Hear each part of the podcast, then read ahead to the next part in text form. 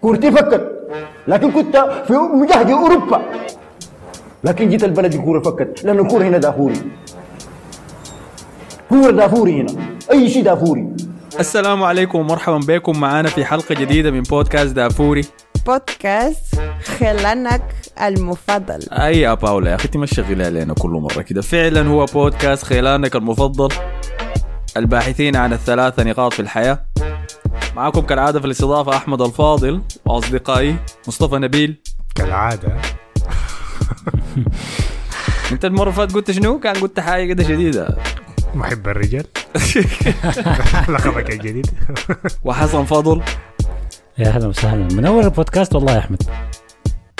بنورك والله يا حسن يا مشتاقين يا أخي. والله يا منور دي مظلم عديل الليلة ما شايف عندك. استمتعتوا الأسبوع اللي فات بدوني. كيف يا أخي؟ أكيد. اخذنا راحتنا الحمد لله. ما غلطنا على اي قبيلة في السودان الحمد لله. ما عملنا مشاكل بين بين المناطق والمدن. أهلا بكم نعود معكم مجددا في حلقة جديدة صيفية. نتكلم فيها عن كل تعاقدات الأندية الكبيرة عبر أوروبا في السوق الصيفية دي. عبر السعودية كمان. أيوه. ده الصيف حيذكر الصيف ده بصيف السعودية. وبجهه وبالجهه الثانية عندنا مباريات وديه كانت حافلة جدا يا أخي. ودي ملاحظة دار ابدا بانه لاحظتوا جودة المباريات الودية في الصيف ده؟ ما ملاحظين يا ما أعرف والله.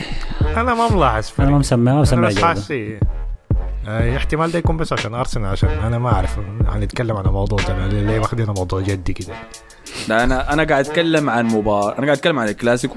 أنا شايف الكلاسيكو كان ممتاز. أنا قاعد أتكلم عن مانشستر سيتي ضد أتلتيكو مدريد. مانشستر سيتي واتلتيكو مدريد الودية دي كان مباراة ممكن تشيلها تلعبها في دوري 16 من ال Champions League عادي بشدة الجودة بتاعتها يعني. ما هو الموضوع إنه المباراة بتقلب جدة لما واحد بس يكسر واحد بس. كسر أكتر من اللازم كده بعد كده الموضوع بيبدأ شخصي يعني بيقلب شخصي شديد. أنا عندي نظرية مختلفة لكن بحكيها لكم بعدين نتكلم عن مانشستر سيتي بس أول شيء لازم نبدأ بالكلاسيكو بالطبع. آه كلاسيكو الصباح الفجر. اللي كان يتلعب قبل يومين وشهد فوز برشلونة بثلاثية نظيفة على ريال مدريد. عشان يكمل سلسلة ال- الفوز بالكلاسيكو الصيفي ده دائما كل سنة قاعدين يفوزوا بيه متذكر الصيف اللي فات برضه فازوا بيه صح؟ آه في يعني الصيف في نتيجة غير مهمة. هاي. برشلونة فاز يعني ما متذكر القبلية أيوه القبلية أظن نيمار دخل جول قبل ما يمشي باريس مم. نفس حركة في. نمط غريب كده في. نمط متكرر كده شكله آه طيب فخلونا نبدأ. شايف أنا كان في طبخ ثقيل في ال timeline للبرشلونية شايف في طبخ ثقيل كان حاصل لمصطفى برضه آه شفتوا المباراة أنتوا؟ لا لا ما أنا شفتها. شفت زي ساعة لأنه كان وقتها كده معقول يعني كانت بدأت الساعة واحدة. شفت ساعة من المباراة كده بعدين قفلتها. يعني. طيب خلينا نبدأ بيكم أنتوا ريال مدريد يعني بما إنكم أنتوا. نتكلم عن من منظوركم أنتوا. دي الودية الكم ليكم أنتوا دي الثانية ولا دي الثالثه؟ الودية الثالثة. الثالثة؟ آه، أول واحدة- كنا ضد ميلان. كنا خسرانين 2-0 بعدين فزنا 3-2 آه فما حاجة آه كا- كانوا عايزين كان بدوا بدوا الطارصة بتاعتهم دي أمام بعدين فالفيردي دخل جولين ورا بعض في حكاية بتاعت دقيقة واحدة. بعد كده قلبوا موضوع إنه مباراة ودية يعني زي ما الناس كلها بتعمل. آه فالمباراة ديك فازوا 3-2 بعدين فزنا على مانشستر 2-0 وبرضه كان مانشستر جادين لأنه ليساندرو مارتينيز كان عايز يقتل بيلينغهام في نص الملعب. بيلينغهام لزاه أنا ما أعرف هو عاوز يقتل بيلينغهام كان عاوز يقتل ساكا قبليها. أنا ما أعرف الموضوع جد. ما أعرف مشكلته شنو الزول ده. فبرضه غلبناهم كان 2-0 بعدين جا الكلاسيكو دي المباراة الثالثة. يعني. ها شايف الأداء كويس الأداء سيء. والله يا أخي هو الأداء ما كان بطال لكن المشاكل اللي كنت متوقعها هي ذات اللي حصلت فرص كثيرة ضايعة. الناس يعني بتقول إنه نحن بس ما كنا محظوظين لكن دي مشكلة بتاعت إنه هجوم ما ما كفاية يعني. ما مشكلة إنه ما في مهاجم دي وإنه أنت مغير. فينيسيوس عامله هو المهاجم بدرجة أكبر من رودريجو ذاته. هو لاعب برودريجو وفينيسيوس الاثنين مهاجمين. هو لاعب بأربعة أربعة اثنين أو أربعة ثلاثة واحد اثنين. فالخطة دي بتنفع بيلينغهام لكن مضرة فينيسيوس شديد لأنه بتشيله من الطرف وبتخطه كمهاجم أكتر يعني بتخطه في النص أكتر. مم. فكده بتقلل من خطورته شديد لأنه بيستلم الكورة مرات كثيره بيكون ظهره على الجول. فهو ما متعود على حاجة ممكن يتعود عليها على خلال الموسم يعني أنا شاكين بتضيع عنده حاجات كثيره يعني بتضيع بتضيع فوائد كثيره لفينيسيوس يعني. فدي واحدة من المشاكل بتاعته. والمشاكل الثانية إنه محتاج الخطة دي عشان أنت الفريق بيكون بتاعك داخل على جوا شديد فمحتاج الاظهره يكونوا كويسين شديد. ونحن كنا في المباراة دي لاعبين منو كربخال ومندي. آه مندي طبعا رب ضارة نافعة جاته إصابة. يا ساتر.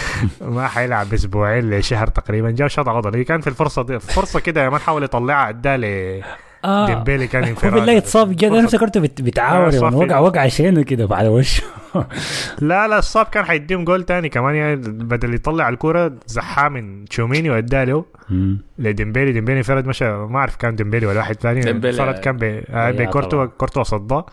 فبعد كده تخارج بعدين دخل فران جارسيا فران جارسيا أحسن منه بكثير هجوميا على الأقل يعني ولو إنه مندي حتى دفاعيا بقى ما كويس والجهة الثانية كربخال الكربخال أصلا ميت يعني فدي مشكلة إنه أنت لو ما عندك أصلا هجوميين ممتازين شديد يعني الخطة دي برضه ما بتنفع يعني. فدي من المشاكل بتاعت الخطة دي أنا ما شايف الخطة دي حتنفع كتير لقدام يعني. فدي المشاكل بتاعت التكتيك بتاع ال- الوحيد المستفيد من الت- التشكيلة دي أظن بيرنغهام يعني اللي بيقدم مستويات كويسة شديد يعني. كل المباريات الناس بتمدح فيه بيمدحوا شخصيته الصحافة بتحبه لأنه إجاباته كده. في واحد من صحفي من آه، من شنو كان؟ يا من مالطا يا من بنجلاديش في واحد من الحتتين دي تقريبا. مش اتكلم معاه سأله بعد المباراة قال له أنت عارف إن في بنجلاديش الناس بتحبك يعني ولا شنو؟ ناس كتار عندك جمهور كتير في بنجلاديش. قال له في بنجلاديش؟ قال له لا لا أنت ما جد يعني بتهزر معي سايد هذا شخصيته شخصيته ظريفة يعني كده.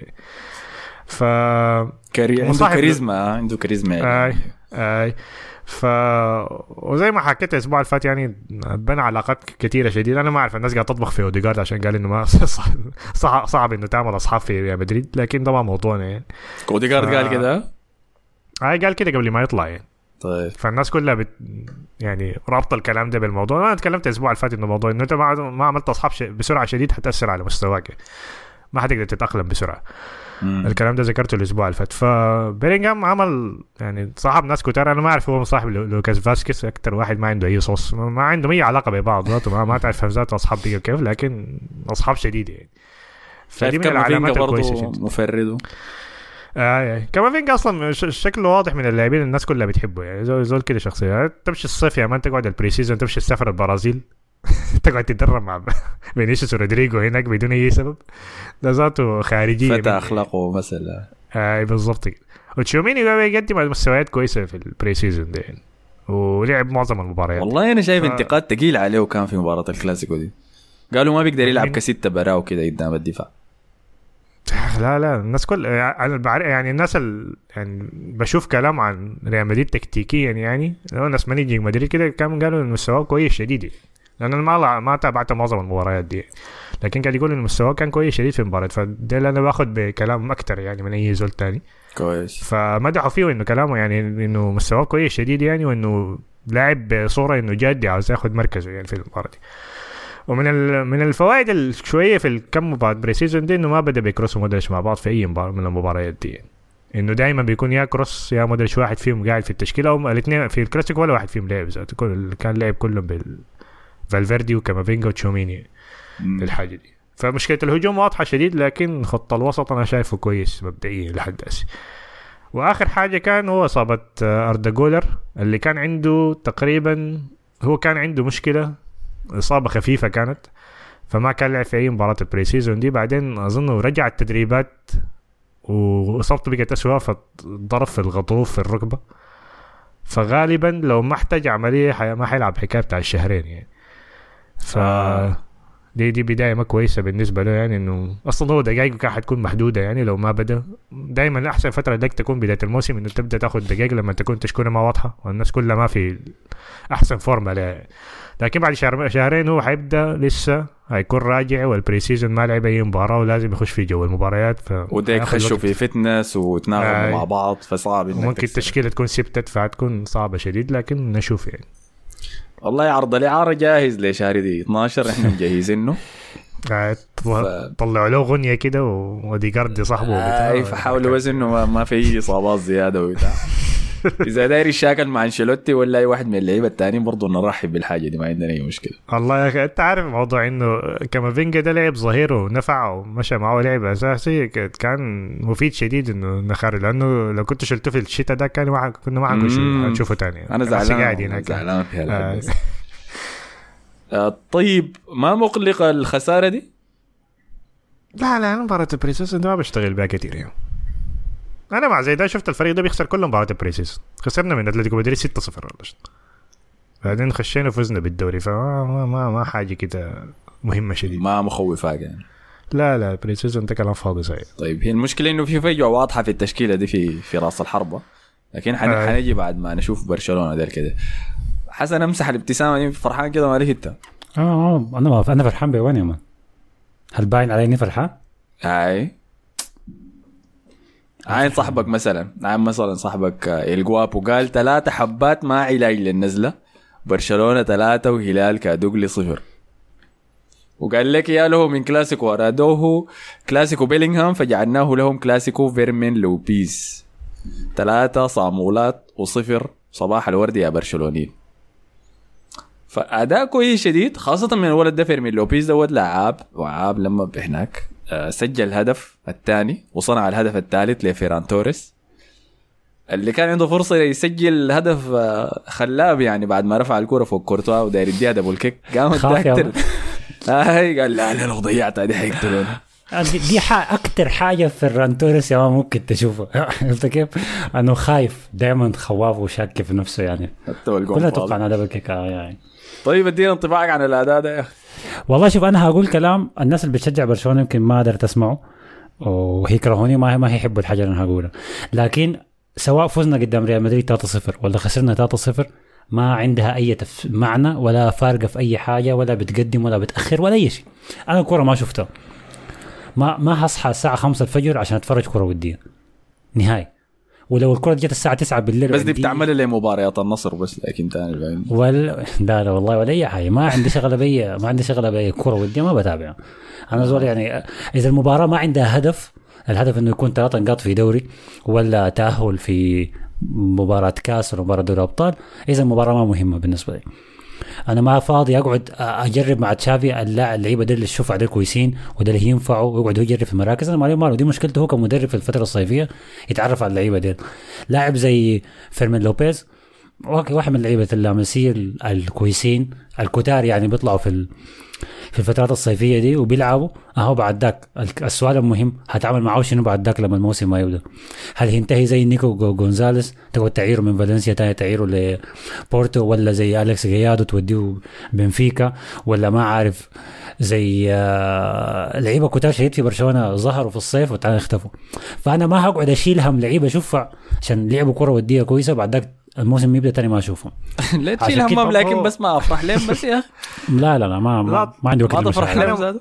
ما عندي أنا. متفق معك يا حسن لكن هل الكلام ده عشان الصيف برشلونة أصلا ما كويس؟ أنت أصلا ما متحمس للموسم ذاته ولا؟ لا لا ما ما ولا عندها دي أصلا بس عشان مباراة ودية يعني. لا لا عشان مباراة ودية. حتى لما برشلونة في أحسن صيف بتاعه بيجيب لعيبة كتار أنا ما داير أشوفهم إلا في مباراة رسمية.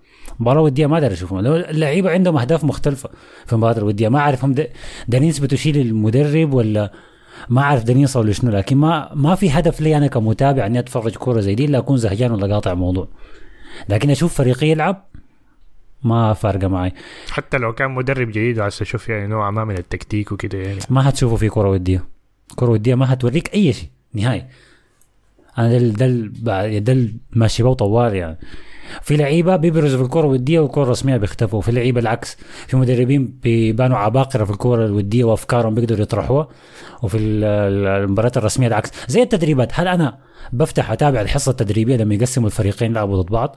لا ما بتابع. إيش يعني يقول لك والله انظر إلى ليفاندوفسكي يسجل هدف على الطاير في التدريبات؟ لا ده كلام فاضي والله العظيم.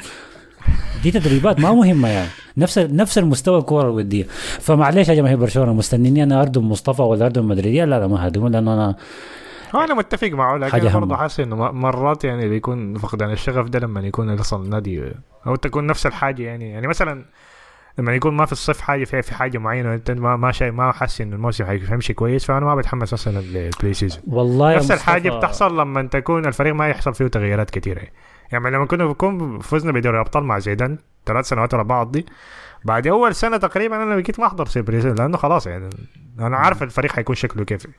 تعمل تعاقد واحد الصيف خلاص أنا عارف يعني أحضر شنو رونالدو بيدخل هاتريك في ال pre-season خلاص يعني. ما okay برضو برضو ها فرضا أنا أنا في في في صيف جاء كان جاب في- برشلونة سواريز و- و- وجاب تيرشتيجن وجاب لعيبة كتار شديد. يعني جاب قريب الثمانية لعيبة في صيف واحد إذا أنا ما غلطان. ما اتفرجت الكرة ودية برضو. ما بيهمني هم بيلعبوا من غير بأرقام ومن غير أسامي في ظهرهم ما داير اشوفها هي غياظة آه، ما داير أشوفها. فالحكايه لك 11 بالنسبة لي- تبد... آه، يعمل لك 11 تبديل والمعلق ما ما يعرف منو خش ومنو ما خش آه على على طار التبديلات آه بين الشوطين. طبعا بعد إصابة جوندوجان تشافي طلب إنه ياخذ تبديل إضافي زيادة. عشان الإصابة دي فمش اتكلم قال لك مع طاقم آه، ريال مدريد. طاقم ريال مدريد قال الحكم قال له ما عندي مشكلة لكن أهم شيء ناس ريال مدريد يوافقوا. ناس ريال مدريد قالوا له لا وبنديكم تبديل زيادة. فقال لك الموضوع مش الم- الم- المقر الرئيسي مش المنصة الرئيسية فوق والقرار جاء من فوق إنه خلاص أديهم أديهم تبديل زيادة. فبرشلونة اخذ تبديل زيادة وريال مدريد اخذ تبديل زيادة. لكن أنا قلت أنا بالنسبة لي كحسن الحكاية ما, ما فارقة معي شديد. طيب. أنا في كم ملاحظة كده لاحظتها من المباراة دي. عجبني لاعب الوسط الجديد الراجل اللي اسمه روميو ده.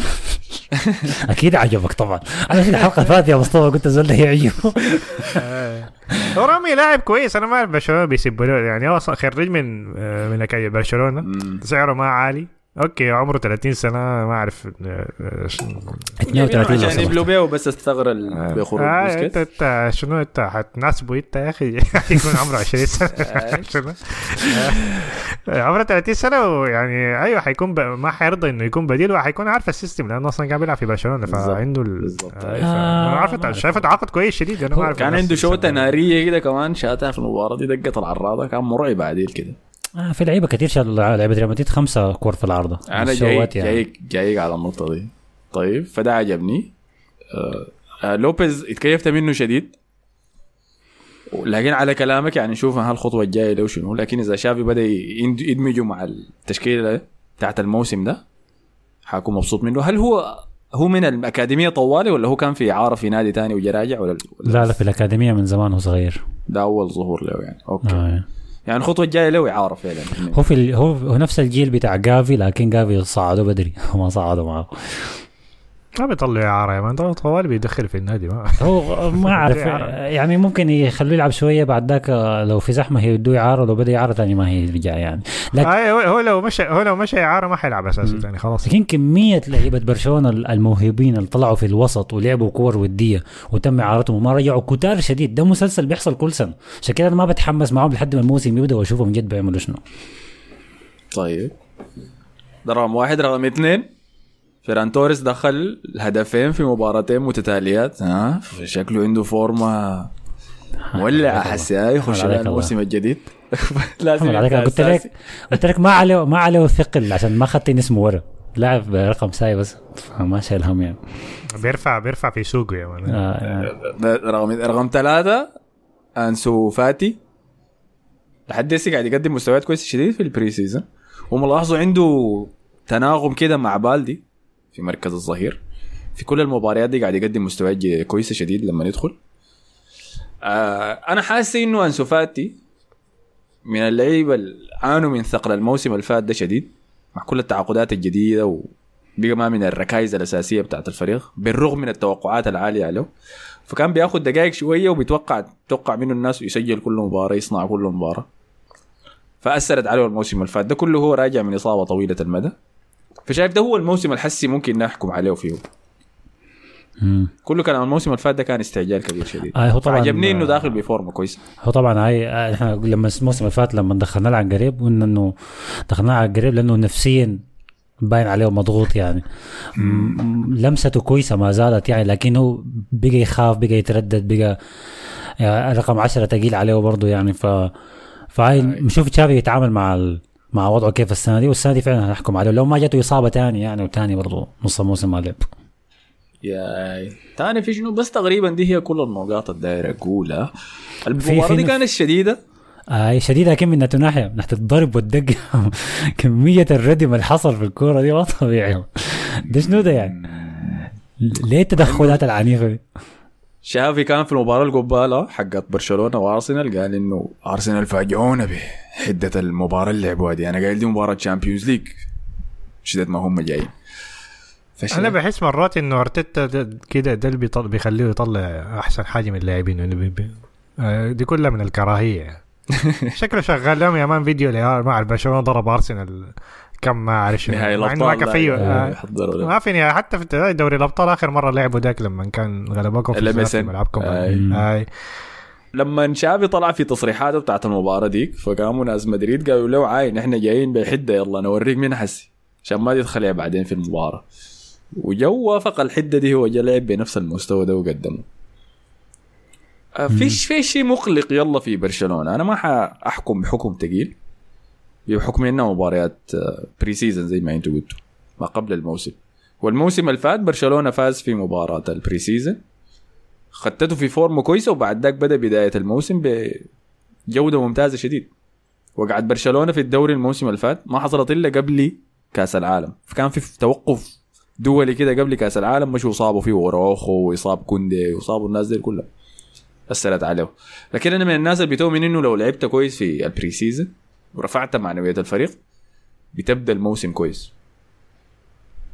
طيب الشيء المقلق لبرشلونة هو شنو؟ إنه في المباراة دي مع إنه ريال مدريد ما كويس وما عنده نقطة ارتكاز في الهجوم مع التشكيلة الجديدة اللي لعب بها كارلو أنشيلوتي دي.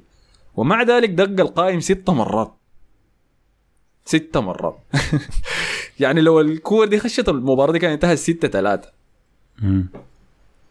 ومع تأخر ريال مدريد في المباراة بعد ذاك في الشوط الثاني بقى يتقدم زيادة وزيادة وده اللي سبب في الهدف الثالث. واحد من الأهداف كان من كرة ثابتة كمان مع إنها جميلة جدا رائعة عديل كده. اللعبه بيدري لديمبلي عشان يسجلها. لكن لو عينت للاهداف والفرص الصناعة برشلونة. أخطاء من ريال مدريد أكثر قلق من أي قلق عليهم مم. فعشان كده أنا شايف إنه شنو؟ الخسارة دي مع إنها مؤلمة لريال مدريد. أنا شايفه مفيدة له أكثر مما هي مفيدة لبرشلونة. والله يا أخي هي المفروض تكون مفيدة لكن أنا الفيلم ده شفته كثير يعني مباراة برشلونة مع ريال مدريد دي مع شيء حاجيك يلا. حاجيك طيب لأنه ح- حنتكلم عن الثغرة اللي قلت لك في تشكيلة ريال مدريد دي. لكن أحمد عوده عنده تعليق كتبه عن برشلونة. قال أنا تعبت من كمية اللاعبين اللي مهتم فيهم برشلونة. كلهم وهم في مهم وفي الأخير نتعاقد مع روميو. ديسريسبكت زايد أفضل بودكاست سوداني بتابعكم من بداية الموسم. شكرا لك. حسي حسن أنت التعاقدات جندوجان ده مثلا ما رفع عليك معنوياتك ما شايف إنه الا كويس شديد. أنا أتذكر لما لما اعلنوه بشكل رسمي كنت مبسوط يعني مصدوم من حكايه إنه جبنا لاعب بجودة جوندوجان لكن ده أحسن تعاقد في, في الصيف لحد هسه بعيدا من إنييغو مارتينيز و... وروميو وريال مر- روميو. وسط بيدري جندوجان ديونج ده آه، لا. نظيف. ده وسط ممتاز طبعا ما في أي كلام. أنا مبسوط من تعاقد جندوجان يعني إن شاء الله لحد ما يتم تسجيله رسمي يا رب يعني. فهو تعاقد ممتاز. لسه ما. سجل رسمي؟ لا لسه ما تسجل. يعني. جافي لسه لابس رقم 30 يا. ما لسه يعتبر مع الناس أنتوا الفهم شنو؟ طيب أنا قايل لكم حليتوا الحاجات دي خلاص. ما انت ما تسمع كلام لابورتا ما حلينا أي حاجة. لسه متبهدلين طيب لسه. واصل الطبخ يا لابورتا وعوضة زاد وقال يا حسن لقيت لك خطابة سودانية في تيك توك فاتحة بث. لأنه سمعت إنه علاقتك الأولى فشلت وما تزعل يا اخ دنيا ما تستاهل. اعمل tag المرة الجاية ما تجي تكتب لي تعليق في ساوند كلاود. خليك عملي. خليك عملي. ال community بقى تطلع إشاعات من نفسها auto generation شغالين آه، والله ما شاء الله تبارك الله. ذكاء اصطناعي. طيب يا لا خلاص طيب أديك التعليق ده بعدك نمشي لريال مدريد. مصطفى قال لك يا حسن أنت ليه ما بتسمع كلام أحمد؟ أحمد ده عاوز يبدأ لك حياة زوجية درامية وعظيمة. عشان بعدين تمشي تحكي لأولادك أنا مشيت كسرت لعنة الفرعون ومشيت مثلث برمودا وكده. وده طبعا إذا ما مت يعني وقدرت فأحمد عاوز يساعدك بس أنت لا في شمال.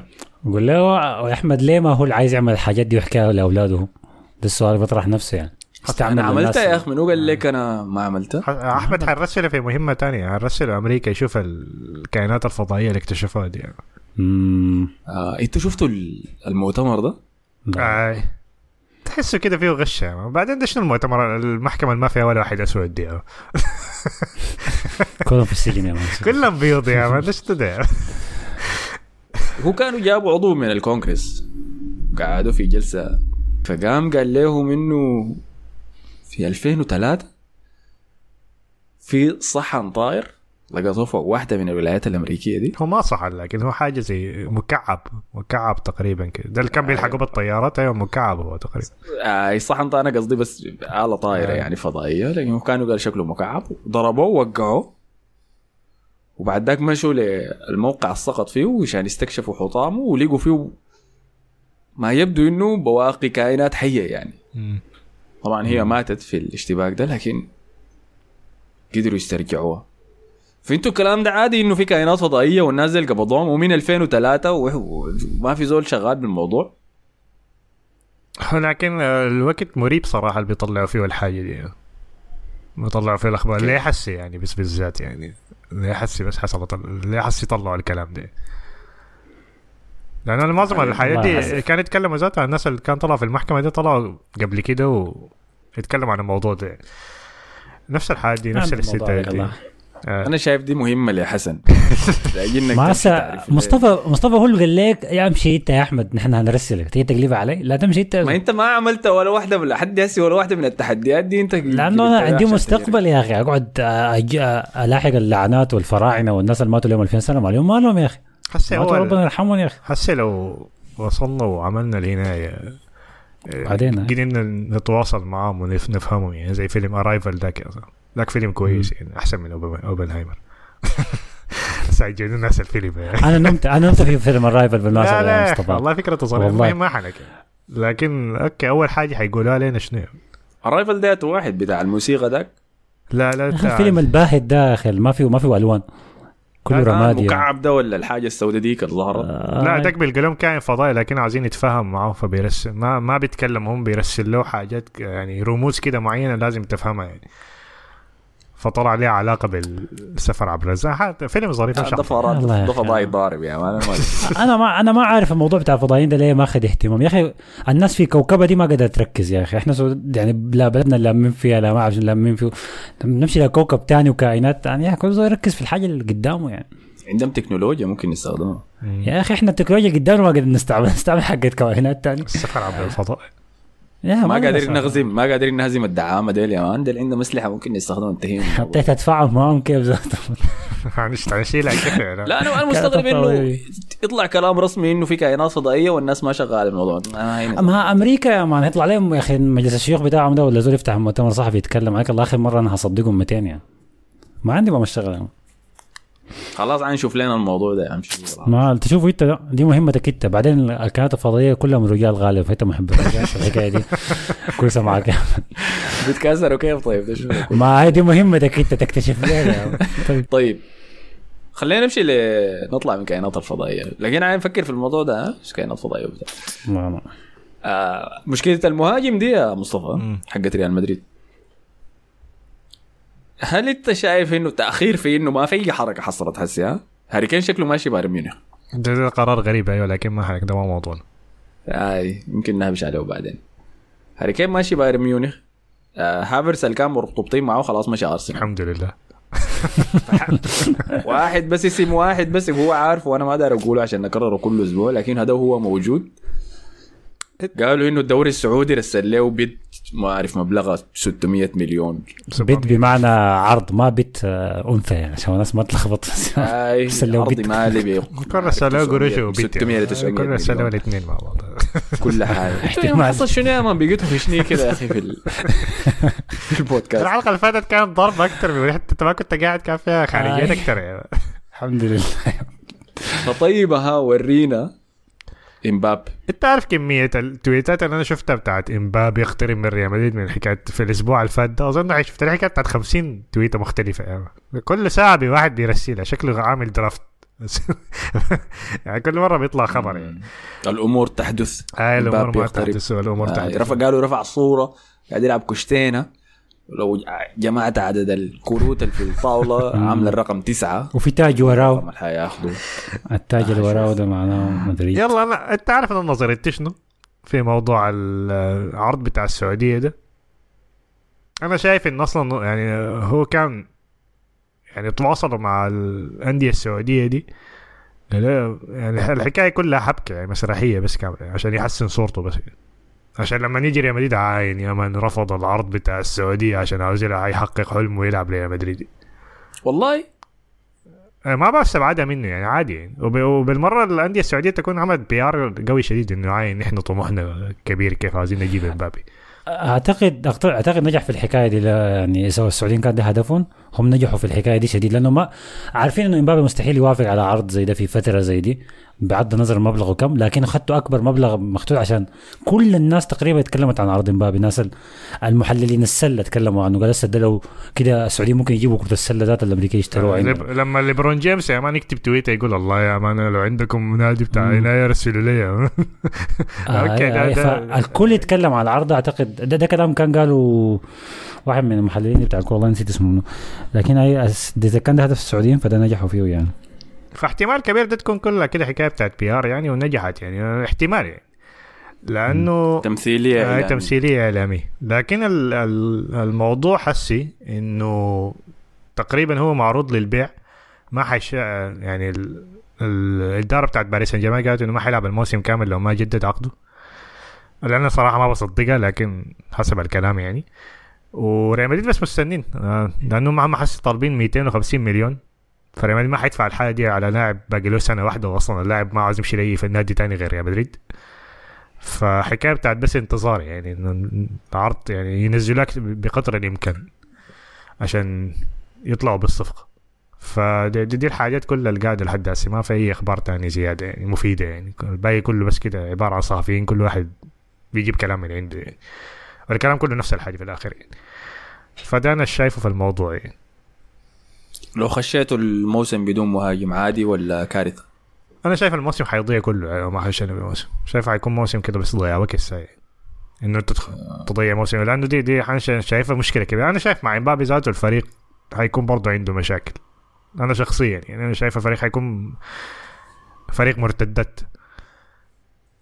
والحاجة دي ما حتنفع في الدوري. يعني فأنا شا- شاك في حظوظ الفريق في الدوري برضه حتى لو إمبابي قاعد. لأن نفس المشاكل مشاكلنا في الدوري مشكلة بتاعت مدرب أكتر من أي حاجة دوري الأبطال أيوه ممكن فريق مرتدات يعني أنت لو لاعب دافعت بالفريق كامل ولعبت على مرتدات أنا شايف ممكن نغلب أي فريق. آه بعد كده بس يعني تكون ما أنت حيكون نظرك آه، آه، يعني أكبر منافسينك في دوري الأبطال هو مانشستر سيتي. مانشستر سيتي فريق بيمسك المرتدات. نحن كان مشكلتنا إنه بنزيما أصلا كان مستواه كعب شديد. المباراة فات المباراة الثانية دي كان يعني مباراة ممتازة شديد من مانشستر سيتي. فما ما ما حكايه بتاعت لاعب بس ما كان كويس لكن الفريق كله ما كان كويس. لكن لو خدت إمبابي مع اللاعبين الشباب ديل ضد فريق زي مانشستر سيتي مانشستر سيتي لو خسر الكورة في نص الملعب وأي فريق يعني ما هم بشر في الآخر خسروا ففرصة واحدة ممكن تقتلهم طوالي على المرتدات يعني. ف دي حتكون فرص الفريق في دوري الابطال يعني لكن في الدوري أنا شايف حتكون مشكلة لأنه حتكون لاعبين ضد فرق كلها بتعمل low block ودفاع عميق يعني وإمبابي ما اللاعب اللي بينفع في الحاجات دي. أنا شايف لاعب بتاع سرعة أكثر من أي حاجة تانية. طيب. معاوية بيتفق مع كلامك ده؟ وقال ما شاهد المباراة كاملة بس شاف مقاطع مختصرة وخرج بنتيجة مشابهة لما يؤمن به. وقال أن موسمنا لن يختلف عن سابقه طالما هذا المخرف على رأس الجهاز الفني. الخوف والتخطيط المنتهي الصلاحية وعدم التكتيك والجمل الفنية والضغط العالي كلها عوامل ستقضي ستفضي إلى موسم صفري. سنرى ذات المهازل مع البرشا وفيلاريال وجيرونا مرة أخرى في فيلم معاد مكرر. بيلينغهام لو تتذكروا من سنتين وأنا أتمناه في الريال بس خسارة لن يتطور مع عمك المخرف. أما إمبابي فهو يستخدم الريال لتلميع اسمه وزيادة رصيده في البنك. أنا حشجع السيلية في الموسم المقبل إلا إذا أتى الريال بمدرب جديد. هو كلامه صح. هتشجع الريال يا معاوية. هتلاقيك في التعليقات برضه تسيب للريال لما يخسر عادي يعني. ما ما تغير كلامك. هو كلامه صح. أيوة. عادي عادي عادي نخسر الدوري مرة ثانية أكاد أقول لك إنه نحن هنخسر الدوري يعني مرة ثانية بنفس ال... نفس الأسلوب بتاع السنة اللي فاتت. طيب وإبراهيم علي قال لك يا شباب ما حاسين إنه الريال بقى فيه خيارات كثيره في الوسط والكلام ده ممكن يعمل مشاكل في نص الموسم خصوصا اللعيبة الجايين بسعر عالي ديل. لا لأنه فالفيردي غالبا حيكون معظم الوقت قاعد كجناح يمين. وتاني حاجة بيلينغهام حاليا بيلينغهام يعتبر زي المهاجم أو لاعب عشرة يعني. فما حياخد من المراكز الثلاثة في النص يعني. غالبا حنلعب بأربع مدافعين آه، لاعبين وسط قصدي. فالاثنين اللي غالبا ما حيلعبوا زي السنة اللي فاتت نتمنى يعني إنهم كروس ومودريتش ما يلعب مع بعض. فأنا شايف الفريق عادي. وبعدين كافينجا حيكون بديل لظهير. لو فران. جارسيا جات إصابة أصلا تلقى خلاص. كامافينجا سب سب لما مندي يصاب. يا الله تاني قال لك. قال لي يا دوب أنا لقيت فرق أحس يقوم يصاب طوال. ومعاوية رد عليه وقال له مش... الريال مشكلته من ثلاث سنين هي الأطراف ظهير أيمن وأيسر وجناح يمين وبديل راس حربة لكن اللي بيسمع منه كارفاخال ده حيموت في كظهير يمين أيوه حيموت في الملعب خلاص. خوسيلو دخل له جول double kick ضد مانشستر يونايتد أنا شايف خوسيلو. المهاجم؟ آه أنا شايف خوسيلو ده حيكون كويس. أنا شايف خوسيلو ممكن يدخل الحكاية بتاعت 10 اجوال الموسم ده. أي. وح... أنا شايف تجربة فينيسيوس رودريجو دي ما حتستمر وقت طويل آه. كمهاجمين. وحيجدع مثلا خوسيلو ده يمكن يخش يقول له يا أخي امسك لي بس زمان في الوسط خلي فينيسيوس يقدر يشرط من الجناح. مسجل أهداف ممكن. ممكن. طيب فده كل شيء تقريبا آه ريال مدريد. طيب رايك شنو ما دام إحنا جبنا سيرة إمبابي في باريس. نقعد في باريس نفسه اللي قاعد يحاول آه، يعمل حاجة كويسة شديد ويجيب ديمبلي. آه صح شايف الخبر الليلة حايم.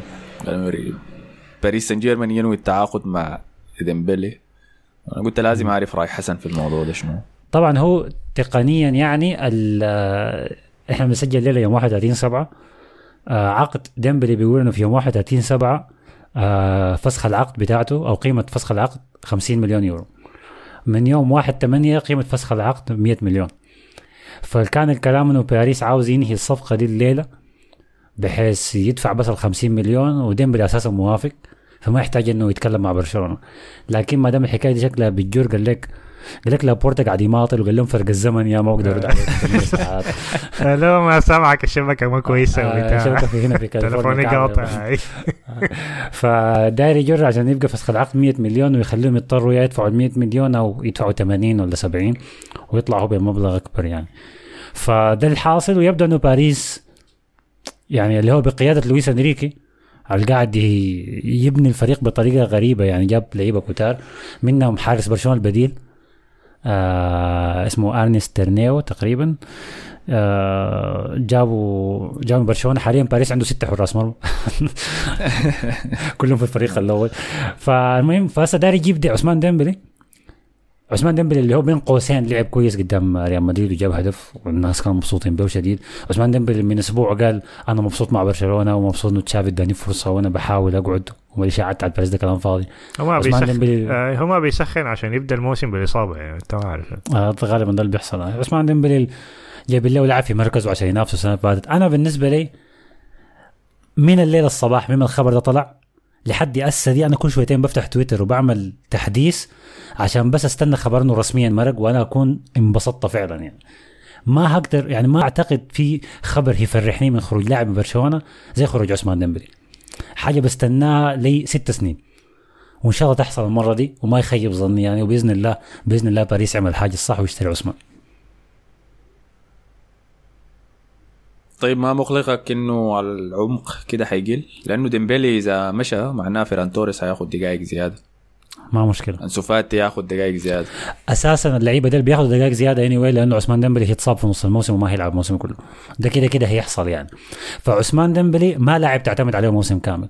ما إحنا ما اشتريناه الموسم اللي فات زي رافينيا فإحنا قلنا لسه لسه نديه موسمين ثلاثة نشوفه يعمل شنو قدام. لا إحنا مشترينه من 2018 هسه إحنا في 2023 داخلين على 2024 اديني موسم كامل لعثمان ديمبلي كان مستواه ثابت من أول لاخر وما اتصاب ما في.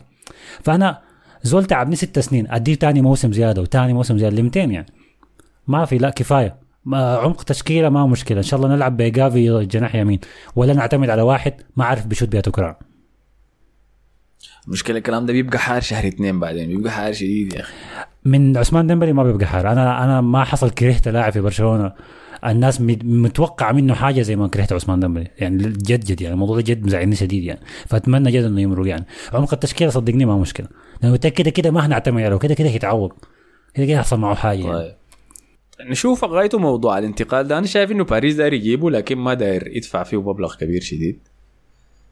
تشوف يلا مناورة لابورتا. لكن الحركة الذكية إنه لابورتا كده ختام على ملعبه هو. فنشوف. ويمكن ده الخروج ده يعتمد على إمبابي حيحصل فيه شنو وطبعا مادين الخروج ده من صالح برشلونة لأنه عثمان راتبه أكبر ثالث راتب في, في النادي. فلو طلع يا دوب كده يقدر يسجلوا جوندوجان ويقدر يسجلوا جافي والجماعة الجدد ده كلهم يقدر يتسجلوا بشكل رسمي. فهو فهو ده بي بيساعد يعني. وبرشلونة ما كان متوقع إنه أساسا عثمان ممكن يطلع. عشان كده كانت الراتب أعلى من السالفات لما جدد يعني. لكن كده طبعا هيساعدهم ماديا. فبرشلونة مستفيد. عثمان ديمبلي ذاته مستفيد بار- باريس مستفيد.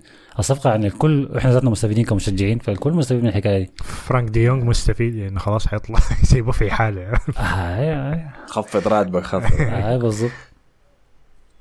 طيب فده كان كل شيء متعلق ببرشلونة. طيب خلينا نمشي الدوري الإنجليزي يلا. طيب نبدأ بأرسنال وبعد ذاك نتفرع على الباقيين بما إنه أرسنال هو آخر مباراة ودية كان لعبه ضد برشلونة نفسها. فاز فيها بخماسية. كويس. خماسية للناس اللي ما ما مركزة. سبحان الله. أنا زعلني إنه آه، فران توريس دخل جون والله خرب كل حاجة يا أخي. كنت مبسوط بالمباراة دي. انت حضرتها يعني؟ لا حضرتها حضرتها لأنها قاعدة في اليوتيوب كاملة لكن ما حضرتها لما كانت شغاله live. يعني اتلعبت خمسة صباحا يمكن حاجة زي. ده بوريك إنه الكورة دي ما مهمة بيحطوا لك في اليوتيوب يا man. زي الدوري الإيطالي. لا ما عشان اتلعبت في أمريكا إيه، يلا اي كويس. نهبش على الحاجة دي. لأن أنا متذكر لما كنت في أمريكا ذاته بتحضر مباريات كورة الساعة 8 صباحا 9 صباحا. حاجة غريبة كده خلاص. بالله؟ و8 صباحا 9 صباحا دي المباريات المتأخرة دي مباريات 10 بالليل 11 بالليل بتاعت الدوري الإنجليزي. يعني مباراة ملعوبه خمسة مثلا مباريات المغرب ديك إلا تصحى لها 4 صباحا مم. عشان تحضرها أنا أخوي كان بيشجع أرسنال أنا كسر الحنك وش أمريكا خلاص كسر الحنك بقى ما يحضر كورة وقف يشجع. صعبة- صعبة. كورة أمريكية وبتاع لا أنا متذكر تاكل الفطور باكل الفطور وقاعد أحضر في أرسنال حاجة عجيبة شديد المشكلة الوقت ذاك أرسنال كعب ف ده كمان يوم خربان. تفتتح يومك بأرسنال يا ولد مصيبة اليوم خلاص خرب كده من فلا أداء كان كويس شديد صراحة من أرسنال في المباراة ديك. أنا معاكم يعني إنه النتيجة بتاعت المباريات في ال pre-season ما مهمة شديد. لكن في أرسنال المفيد لنا في ال pre-season إنه طو... بيكون عندنا التعاقدات الجديدة موجودين. وطوالي نبدأ نشوف اندماج دماجا في الفريق كيف. فشفناه الصيف اللي فات مع زينشينكو وجيزوس لما دخلوا وغيروا الفريق تماما. من فريق كان بيعاني إنه يصنع فرص الموسم القبالة وإنه يسجل أهداف.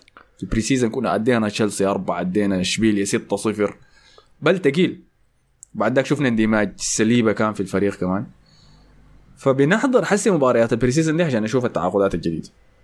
التعاقدات الجديدة هم ثلاثة تيمبر ديكلان رايس وهافرز فديكلان رايس كان عنده إصابة خفيفة في المباراة دي ضد برشلونة فما لعب لكن تيمبر قام بدأ ودي المفاجأة التكتيكية الجديدة بدأ كظهير شمال.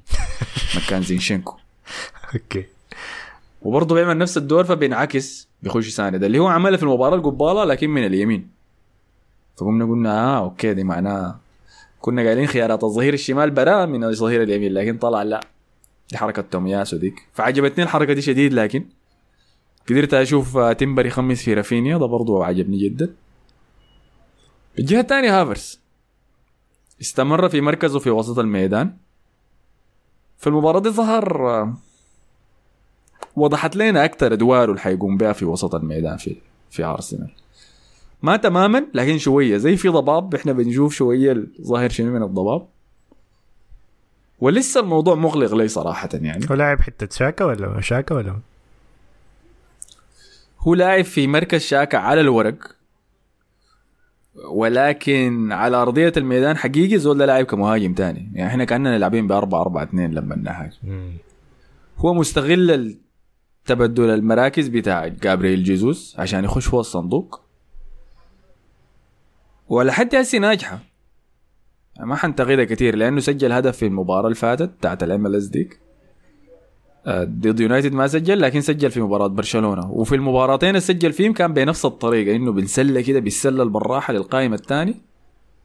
ويسجل جون. رسلت لحسام قلت له عيني أقرأ في الموضوع ده عشان شنو؟ نعمل حلقة ركن المدفعيه بداية الموسم الجديد نت- نتكلم كده عن الثلاثة تعاقدات دي نشوف الحاصل شنو. فمراقبين الموضوع.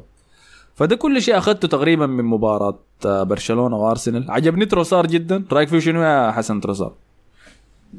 ماله تروسر ما لاعب كويس عادي يعني ما يا أحمد والله العظيم انت أنت ما جاد عديده تقعد تحلل في كورة ودية واللاعب ده عجبك واللاعب ده ما عجبك يعني. ما أنا ما شايف إنه الحكاية دي بتستاهل يعني. إنت عارف ترسار ده أنا حاسس إنه أنا ما مقدر اللاعب ده كفاية.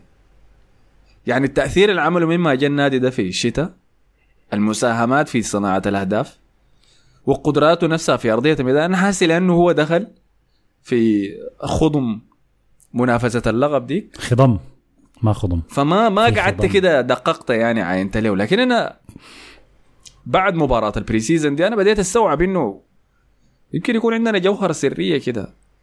الناس ما مركزة معاها. انت يا مصطفى كيف؟ تروسار تروسارد تروسارد لاعب كويس أيوه. آه المشكلة لكن هو بيخش برضه في ال في ال في الخليط بتاع اللاعبين الما مهاجمين ديل عاوز يبقوا مهاجم أشباه المهاجمين. الوهميين أشباه. المهاجمين ديل. ف الحركة دي كويسة يعني أنا عارف للتكتيك بتاع أرتيتا لكن لازم يكون عندك مهاجم في الآخر. ف... شايفين موجة المهاجم الطويل القامة القوي جسمانيا. لاحظتها. بقى في نونز في ليفربول. هولاند حسي في يونايتد. آه. هالاند في مانشستر سيتي. اي لكن المهاجمين ده لازم يعمل حاجة برا المنطقة. زي ما آه، الأسبوع اللي فات كنت بقول لحسن إنه حتى في ندرة بتاعت مهاجمين. لأنه أنت محتاج المهاجم بتاعك يعمل حاجة برا الصندوق. فانت ما ممكن تكون بس عندك مهاجم نوع طويل القامة ده اللي أي فرصة قدام في المنطقة الجزاء دي يدخل منها جول. دي كويس لكن ممكن يكون بديل. لما انت كنت ماسك المباريات كده وضغط لكن مهاجمك الأساسي المفروض يعمل لك حاجة أكثر من برا الصندوق يعني. لازم يكون كامل مهاجم آي. كامل. آه، ف فممكن حاليا ما في حاجة دي في السوق كتير يعني. حتى المهاجم الوحيد اللي ممكن أفكر فيه في الدوري الانجليزي إيفان توني لكن ده موقوف لحد شهر واحد. شهر واحد الناس تشوف شنو يعني في الموضوع ده لكن ممكن عشان كده يعني هو مايل للحاجة دي يعني إنه فكرة إنه يجيب لاعبين يلعب بتشكيلة كاملة ال- اسمه شنو التشكيل ال- متكامل آي. آي. عندها كل ال- القطع آه، اللعب الاشتراكي ده الشيوعي ده سوا تمام طبعا أرسنال قاعد يجهز حسي لمباراة الدرع الخيرية اللي حتتلعب يوم أربعة. صح؟ آي الأسبوع الجاي ده السبت الجاي ولا أحد يوم الجاي. ستة المعذرة يوم ستة شهر ثمانية طيب فبالجهة الثانية مانشستر سيتي برضه مستمر في مبارياته التحضيرية بداية الموسم. أنا كنت فرحان لما ش- عرفت إنه كيفن دي بروين مصاب طبعا. فإن شاء الله. إن شاء الله ما يلعب المباراة دي. بعد ده قام واحد منكم رسل فيديو في ال... في تويتر. عبادي قاعد يلعب double kick في الهواء يا man اتقلب الشقلب عشان يسجل. قلت ده ده المصاب. عمل له كده رابونا ولا شنو؟ على اثنين في التدريبات. لف له آي اثنين كده. عمل واحد منهم كالفن فيلي فيليبس كده. يا ساتر. لكن مانشستر سيتي قاعد يأدي كويس يعني في مبارياته الودية إلى الآن. كان غلب آه، بايرن ميونخ 2-1 قبال بعديها خسر ضد أتلتيكو مدريد 2-1 في مباراة صراحة هيمن فيها على أتلتيكو مدريد لكن أتلتيكو قام جغمه في الشوط الثاني. آه. بهدفين سريعات من كراسكو وديباي. آه طبعا بايرن أتلتيكو والسيتي دي من الفرق البسيطة اللي مشت آه مشت آسيا. الباقيين مشوا أمريكا فقاعدين يلعبوا هناك في في كوريا واليابان وما أعرف شنو حامين بغادي برام أيوه. قلت لكم قبل إنه مباراة. مانشستر سيتي وأتلتيكو دي كانت مباراة عالية الجوده شديد. وفعلا أنا بنصحك تمشي تشوفها لأنه دي ما كانت مباراة ودية بأي شكل. ما من ناحية عنف ما كان فيها العنف بتاع مباراه برشلونة ذاك مثلا. آه كانت مباراة تكتيكية اللعيبة اللي ماخذينها بجدية الفريقين دارين يفوزوا. وعجبتني شديد يعني استمتعت بها وحتى لاحظت فيها شنو؟ كل المباريات ال- الودية دي اللي قاعد أحضرها حسي بتلاحظ إنه الفريق الأول دائما هو بيكون الفريق الأساسي. وشاركوا به المدربين ده. في الشوط الثاني يقوموا يبدوا يدخلوا شفع أي. انت. عارف انت عارف الحكاية دي فيها شنو؟ بيقول لك إنه آه طبعا عشان يعني يطلعوا أكبر قدر مادي ممكن يعني أو عائدات مادية من المباريات دي في شروط معينة بتجبرهم من آه شركات معينة إنه لازم أنت تلعب باللعيبة الأساسيين. أساس الناس جاية تحضر لهم بعد ذاك تمرقهم وقت ما تمرقهم دي حاجة راجعة عليك. فلا الناس جاية تشوف مثلا آه، كيفن دي بروين لازم تلاعبه. الناس جاية تشوفه آه، برناردو سيلفا لازم تلاعبه. ما ينفع اللعيبه دول تاخدهم تاخدهم دكه ففي ضغط من ضغط من فوق بيجي على المدربين إنهم يلعبوا هو اللعيبة دول. فعلا هاي المشجعين دارين يجوا يشوفوا الناس هالاند والناس أي. ديل. يعني فلازم ياخذوا دقائق على أرضية الميدان. لكن أنا التنافسية والحدة اللي قاعد أشوفها فيها أنا متذكر المباريات الودية مثلا بتاعت الألفينات. وديك ديك بس آه، رحلة فهمتني؟ بيكنيك طالعين كده رحنا نلعب شوية نتقل مع بعض. ده الفريق ده بسجل الفريقين بيحتفلوا مع بعض في الهدف إيه كلنا سجلنا. كانت حاجة لطيفة شديد. لكن في العصر الحالي ده اللعيبة. المدربين واللعيبة بياخذوا ال- الوديات بجود أنا شايف- والله. دي حاجة ما كويسه لما يجيك تنهاك طالع يعلق لك يقول لك آه، إحنا بنلعب مباريات ودية. يقوم يخسرهم كلهم يوم هم خسروا هاي آخر مباراة؟ لا، خسروا. والله. خسرت ثلاثة أظن. خسرت آه، لما غلبونا غل- فازوا على أرسنال. آه، لكن خسروا بعدين ثلاثة مباريات أظن. أنا ما حسبتها. تاني عندك آه، شافي باحتفاله فلما الجون الثاني خشة. ثالث شيء عندك في في ريال مدريد. ثالث شيء عندك الشكل بين أرتيتا وشافي برضه في مباراة لما شافي قال له أنتم مالكم لاعبين حارين كده إحنا مالين كده يلا شفت السخونة دي ما كويسة. أنت عارف يعني هسه لما أشوف كرة برشلونة لما شفت الآن الملخص بتاع برشلونة وريال مدريد لما شفت جوندوجان كيف اتضرب من ورا تو اللاعب ده ما تسجل. تيجوا تتعوقوا لنا يعني عشان كورة ودية عشان تطلعوا قروش. لا ما ما شايف دي حاجة مهمة. يعني فانا أنا فاهم إنه هسه الوضع اختلف ما زي زمان. لكن من كورة ودية. المفروض ما تصل للمرحلة دي الحاجات اللي بيعملها ليساندرو مارتينيز المفروض ما تحصل. الحاجات اللي عملها أراوخو كمية اللعيبة اللي على الخط المفروض ما تحصل يعني. المفروض نهائي حاجة زي دي ما تحصل يعني. انت عارف مباراة مانشستر سيتي واتلتيكو ديل ممكن يكون الفكرة منها إنه أتلتيكو ما حيشوف له فريق بيمسك كورة هجوميا زي مانشستر سيتي في الموسم كامل.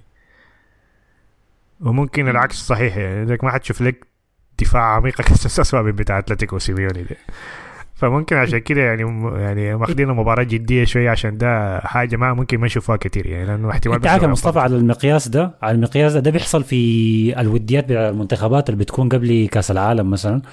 أنا بالنسبة لي بتكون مهمة لأنه بتلاقي مثلا منتخب آه أوروبي واقع في مجموعة معه منتخب لاتيني. فبيقوم يلعب وديات مع منتخبات لاتينية تانية بأسلوب مشابه. فدي أيوه دي أنا بتهمني بشوف فعلا المدرب بيحاول يتصرف في المباريات الودية دي كيف. والعكس صحيح آه، مثلا بيحاول يلعب مع ضد منتخب آه، من آسيوي منتخب أوروبي بيلعب بكورة معينة بيختاروا وديات مشابهة للفرقه اللي هيواجهوها مستقبلا يعني. فدي أيوه ممكن اتفهمها ممكن أتابعها. يعني. خلاني أفكر في الموضوع ده لأنه كان في طلع فيديو قبل كم عارف الأسبوع اللي فات كان. كان سيميوني بيتكلم عن ال- لما فازوا على بايرن ميونخ لما وصلوا نهائي دوري الأبطال كان فازوا على بايرن ميونخ في ال- كان تعادل واحد واحد في الأليانز في مباراه الاياب كان ضد بايرن ميونخ لما كان جوارديولا المدرب بتاعهم. فسيميوني كان بيتكلم عن المباراة دي قال دي أصعب مباراة لعبها في حياتي كلها. لأنه كان الحكاية بتاعت 90 دقيقة الناس دي محشورين في منطقة جزاهم بس كده بيدافعوا. كان أحسن أداء دفاعي بتاع deep block أنا أشوفه في حياتي كلها. مم. يعني كان حاجة كده. مجنونه عديده يعني. من فرصة واحدة بتاعت جريزمان ما كان كان هجمة مرتدة بتاعت جريزمان. كان آه، فرنا- فرناندو توريس كان باصها له كان فرصة واحدة بس ما كان عندهم غيرها. جاب منها جول بعدين خلاص انتهت واحد واحد. فممكن عشان كده يعني بيقدروا بعض شديد يعني. آه، اسلوبهم عكس عكس بعض خالص يعني. فممكن عشان كده أخذوا المباراه جد يعني. okay. تاني عندك شنو؟ خلينا نمشي لوين هسه؟ خلينا نمشي مانشستر يونايتد. طيب ذكرناهم قبل شوية قلنا إنه خسروا مبارياتهم بتاعت ال pre-season طبعا آخر مباراة لعبوها دي ضد دورتموند. أخيرا بدأ فيها أونانا المباراة بشكل كامل يعني. كان ليه شارك فيها في الشوط الثاني. لا أول مباراة يلعبها. كان في لعب المباراه اللي قبلها شارك في واحدة ثانية. آه. آه، دي الشوط الأول بدأ توم هيتن الشوط الثاني دخل أونانا. أنا الربط أونانا في ذاكرتي بالمباراة دي إنه اللقطة طبعا شفتوها لما كان قاعد يصرخ في هاري ماجواير بعد هجمة سبب بها هاري ما دخل منها هدف المهاجم ضيعها في النهاية بعد تصديين. تصدي رائع يعني من اونانا لكن بعد ذاك مشي كورك في. في ماجواير في فأنتوا رأيكم شنو؟ لقطة ما ما حلوة لقطة كعبة شديد لأنه أول شيء أي ماجواير فعلا غلط لكن كان مضغوط عليه. يعني ما الغلطات الكعبة شديد ديك فدي حاجة رقم واحد. حاجة رقم اثنين أنت لاعب جديد في الفريق. ماجواير يعتبر الكابتن السابق ولاعب أقدم منك. ودي كورة ودية. ما بتمشي يعني بعد ما هجمة تضيع تمشي تجري جري في هاري ماجواير تكورك فيه بشكل زي ده. أنا شايفها حاجة كعبة كعبة شديد. المفروض المفروض تنهاج يكون يتكلم مع بعض المباراة إنه أنت ما عايز تخلق جو كعب جوا النادي وأنت يا دوب وصلت يعني كحارس مرمى. ما شايفها حركة صح منه يعني. يعني انت مشكلتك مع الحركة مشكلتك إنه عملها في منه لا الحركة غلط وعملها في منو دي غلط تاني. يعني الاثنين يعني ما يكورك في أي مدافع؟ لا في لو غلط؟ في كوره ودية وانت يا دوب حارس جديد وصلت في في أكثر من طريقة ممكن تمشي تتكلم مع مدافع تقول له كده ما ينفع لكن ما تجري جري يا سيدي. أنا حسيت فيها استعراض شوفوني أنا الحارس ال- شايل هم فريقي ما زي دخية أنا فارقة معاي بكرة في ماجواير عشان أنتوا ما بتحبوا حسيت فيها حاجة استعراض كده يعني. والله يا أخي ممكن نوعا ما والله ممكن ما تكون عجبتني. ما ممكن يكون كلام حسن. صح الفكرة هو راح الشاكل مع مارتينيز كده ولا؟ أنا ماشي حيقعد يشرك فيه عادي كمان بالضبط. الجزر. ما عجبتني صراحة. أنت رأيك شنو مصطفى؟ والله يا أخي أنا أنا ما شفت اللقطة صراحة لكن احتمال يكون كان وصل- حسن صح أنا برضه فكرت في الموضوع ده إنه أصلا الزول ده أنا بقيت أحن على ماجواير ذاته يعني ممكن تلاقيها من شنات حتى في المباريات الودية بيصرخ فيها. فاحتمال تكون كده احتمال نشوف حيعمل شنو يعني أنا لو لو الحاجة دي استمرت خلال الموسم خلاص أيوه يبقى هو أصلا كده يعني. أنا ما أعرف هو كان أسلوبه كده في الإنتر. الناس كانت تسب له وقالوا إنه في الإنتر ما كان بيعمل كده. فنشوف حيعمل شنو يعني نشوف الموسم الموسم طويل يعني. عارف انجلترا اي حاجة بيص- بيصوروها واي حاجة بتظهر بيتكلم آه، عنها. فاللي حصلت كثير حنشوفها يعني. بعدين ده, ده تعقيب؟ ده تعقيب معلش يا أحمد لكلام أونانا اللي كان أعتقد قبل المباراة يمكن ولا قبل المباراة بعد المباراة الأولى؟ المباراة اللي فاتت قال- الناس قالوا انتقدوا مش طلع في الموضوع قال I don't give a shit وبتاع. آه دي دي دي بداية ما كويسة صراحة لحارس يعني. يعني عندك الفيديو بتاع ال editing بتاع الفيديو الأول ال- حق الإعلان بتاعه بعد ذاك عنده I don't give shit في المؤتمر الصحفي وهسه الكوراك في ماجواير. ده كله في 10 أيام.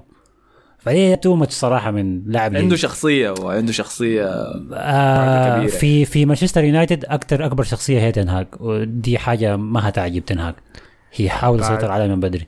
بعدين ماجواير ده من المدافعين شوية بيضربوا راسي يعني أديه احترام شوية يعني المدافعين أيوة. كلهم ما بيضربوا راسي.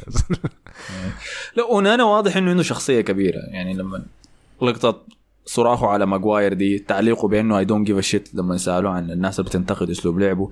متذكرين لما طلع من المعسكر بتاع الكاميرون لا لأنه المدرب بتاع المنتخب قال له أنا دارك تلعب كحارس تقليدي بس بطل تصنع لي اللعب وتطلع من الخط بتاعك قام قال له عيني أنا ما ينفع معي الكلام ده. وغادر المعسكر طلع منه. أي. للدرجة دي بياخذ الموضوع بجدية يعني. فواضح إنه شخصيته كبيرة. آه زول بيؤمن شديد باللي هو بيسويه وما بيرضى إنه شنو.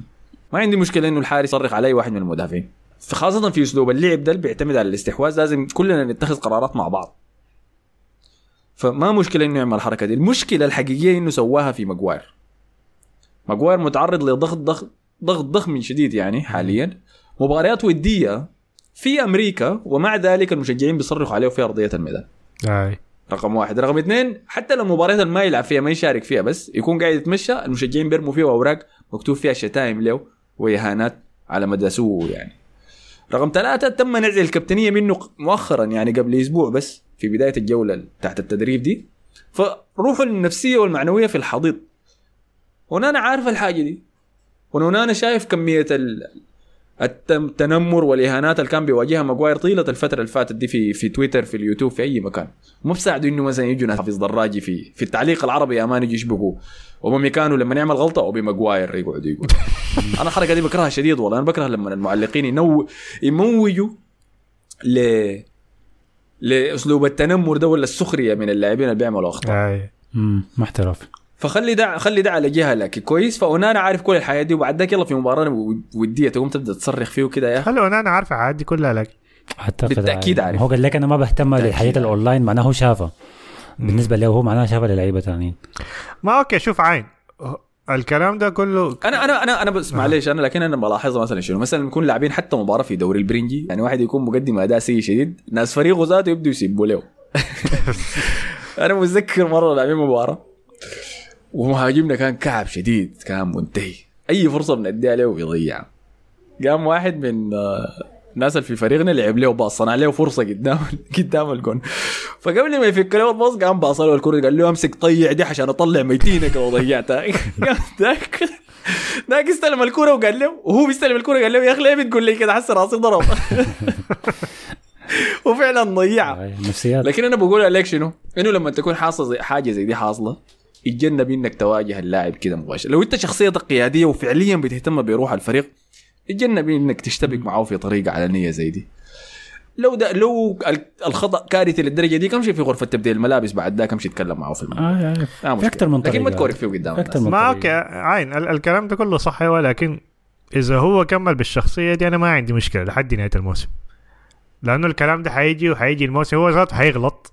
هو حيغلط. آه هو أيوة. حيغلط. بعد كده الكلام بتاع الاداره بعد كده حنشوف I don't give a دي بعدين.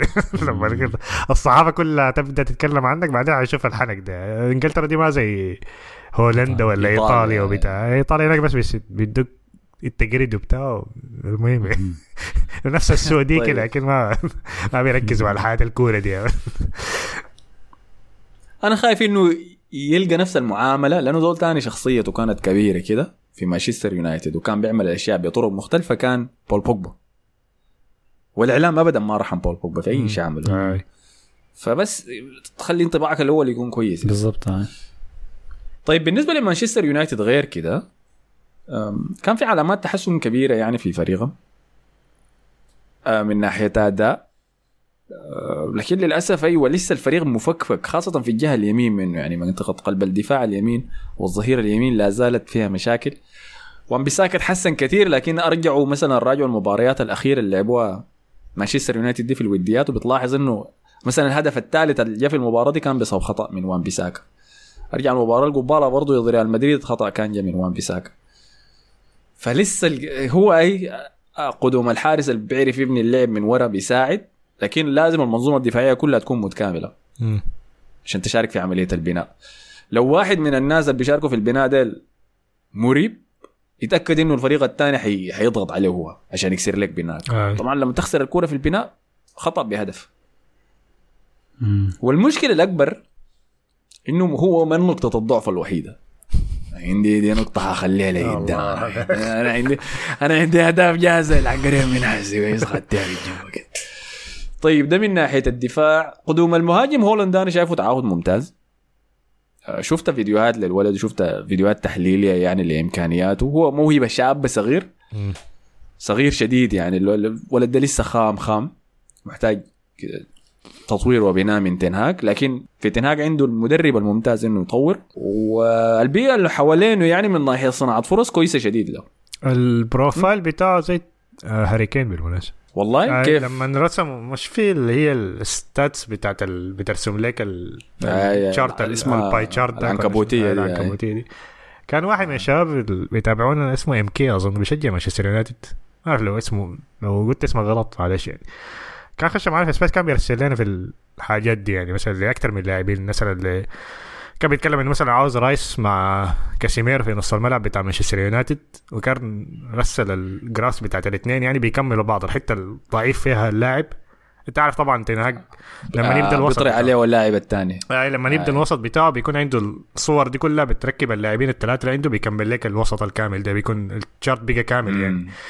فنفس الحنك ده فكان بيقارن بينهم هو هاري يعني قريبين من بعض شديد أو يعني طبعا هاري كين الكواليتي بتاعته أحسن لكن هو على نفس الحال لاعب شاب يعني أيوة. فال profile كويس شديد أيوه للاعب يعني. الكويس فيه وبيخليه مثالي مع مانشستر يونايتد إنه مهاجم بيحب يجري في القنوات دائما بين قلوب الدفاع وبين قلب الدفاع والظهير. رقم اثنين إنه طويل القامة فده حيثبت قلوب الدفاع الاثنين معه. ده شيء مهم جدا جدا لمانشستر يونايتد لأنه عندهم جناحين اثنين بيعانوا. لما المدافعين يت- يتكدسوا عليه. اللي هم سانشو وأنتوني. سانشو وأنتوني لو خطيت مدافعين اثنين عليهم خلاص كده كورته كلها انتهت. ثاني ما في ما, ما بتتجازف بعد. ده فلما يجي مهاجم زي هولندا آه، يقدر يثبت الدفاع عشان يفتح لهم مساحة هتساعدهم شديد. وخاصة اللي أنتوني مثلا عنده العرضية اللي بيحب يلعبها ل... للقائمة الثانية دي دي كاش ماني كده جاهزة له. وده من الجهة الثانية برضه بيفتح مساحة لراشفورد. فحيساعدهم كلهم هجوميا يعني. الهدف بتاع تنهاج من التعاقد ده إنه يحل مشكلة نقص الأهداف اللي عانى منها الفريق الموسم اللي فات. وهم في الطريق إنه يحلوها يعني فدي حاجة كويسة شديد ده أنت عارف الحاجة الكعبة الوحيدة في التعاقد ده أنه اسمه هولند كويس؟ ونرويجي. فطوال اتخدت في مقارنة مع هالاند. طوال آه. دي فدي حاجة ما كويسة. إحنا بتذكر في لاعب السنة اللي فاتت جا ويتختم مقارنة مع هالاند وحصل فيه شنو والله نحن خدتنا في مقارنه ما- ما سأل كله واحد. فيه مقارنه يا ما في أي واحد. طلب منه المقارنه ذاته ما طلب المقارنه آه، ما دي المشكلة بس أتمنى إنه ما ما ما يخش في حاجة والله ما أتمنى ما فارق معي يحصل معه شنو صراحة يعني في يونايتد لكن هل هل يونايتد ما محتاج راس حربة زي الناس يعني واللاعب ده خلوه ياخذ راحته عشان يتحسن مع الوقت؟ محتاج راس ما حربة ما جاهز؟ في ما في مهاجمين المشكلة عشان السوق السوق. حصل شنو على فلاهوفيتش؟ ما قالوا هيجي الدوري الإنجليزي. فلاهوفيتش ما ما بال profile اللي هو عاوز. يعني عاوزين بروفايلات معينة. يعني لازم تعمل حاجة برا الصندوق. فلاهوفيتش دي حاجة نادرة شديد لكن الصندوق. هاي ما عشان كده بقول لك. يعني عاوز لها كم؟ ثلاث أربع سنوات لقدام عشان تلقى لك. سوق كويس. طيب فديل كانوا مانشستر يونايتد. لازم خلاص بعد كده تنهاج نحكم عليه بالاسلوب بتاعه بعد كده. ولا لسه عاوز له صفقات أنا زيادة أنا شايف ده الموسم بتاعه. خلاص. هم لحد حسي في ال pre-season هو يا دوب ده موسمه الثاني شنو؟ لا يعني ده الفريق بتاعه ده الفريق اللي هو يعني تقريبا لا لا لسه. لسه؟ لسه لسه. آه داير أقول لك شنو كنت؟ هم لسه في ال pre-season ده بيلعبوا على راشفورد بس يعني لا زال المخطط هو نفس الشيء. نحاول نخلق مساحة لراشفورد نمرر لراشفورد كل شيء ملعب لراشفورد. فده يعتمد يلا هم أصلا خشوا ال top four الموسم اللي فات بسبب راشفورد. فراشفورد لازم يقد يكرر العمل الموسم اللي فات. وحنشوف إذا حيعملها ولا لأ. أوكي. طيب فديل كانوا مانشستر يونايتد نمشي لليفربول قلنا إنه مانشستر يونايتد خسر عدد من المباريات الودية اللعيبة دي. ليفربول فاز في كل المباريات الودية اللعيبة. لحد حسي آه، طبعا الخبر الكبير كان إنه هندرسون رسميا خلاص ذهب إلى السعودية لينضم إلى القافلة التي ذهبت إلى هناك. هسه فتحت آه، تويتر لقيت فابينيو. برضه مشى. شكله رمى الكلب. شكله رمى الكلب بتاعه يعني على حافة الانتقال هاي. آه، فكده قام ليفربول صعد مطاردته للافيا. إحنا ذكرنا إنه سوق المهاجمين صعب. حسي برضه السوق الثاني صعب سوق الارتكاز. فلافيا هو الهدف الأول بتاع ليفربول يبدو. وصراحة إذا تم فهو تعاقد ممتاز وكده خلاص تمت ثوره تصحيح الوسط. تصحيح يعني المسار للأسف أنا أنا ما متأكد يلا من جودة اللعيبة القدم ديل لأنه الهدف الأساسي كان بيلينغهام وتشوميني وسط ريال مدريد يعني. إنه يكون موجود في ليفربول حاليا ولكن شاءت الأقدار بغير ذلك. هو لسه بيستخدموا ال data ولا؟ مش كان زمانك بتعاقداتهم معظمها بال data analysis وبتاع؟ يبدو كذلك هاي لأنه لو كده. بتكون كويس. لأنه أنا كان في مقال ده ما نفس الحاجة يعني لكن فريق تاني آه، برينتفورد أظنه.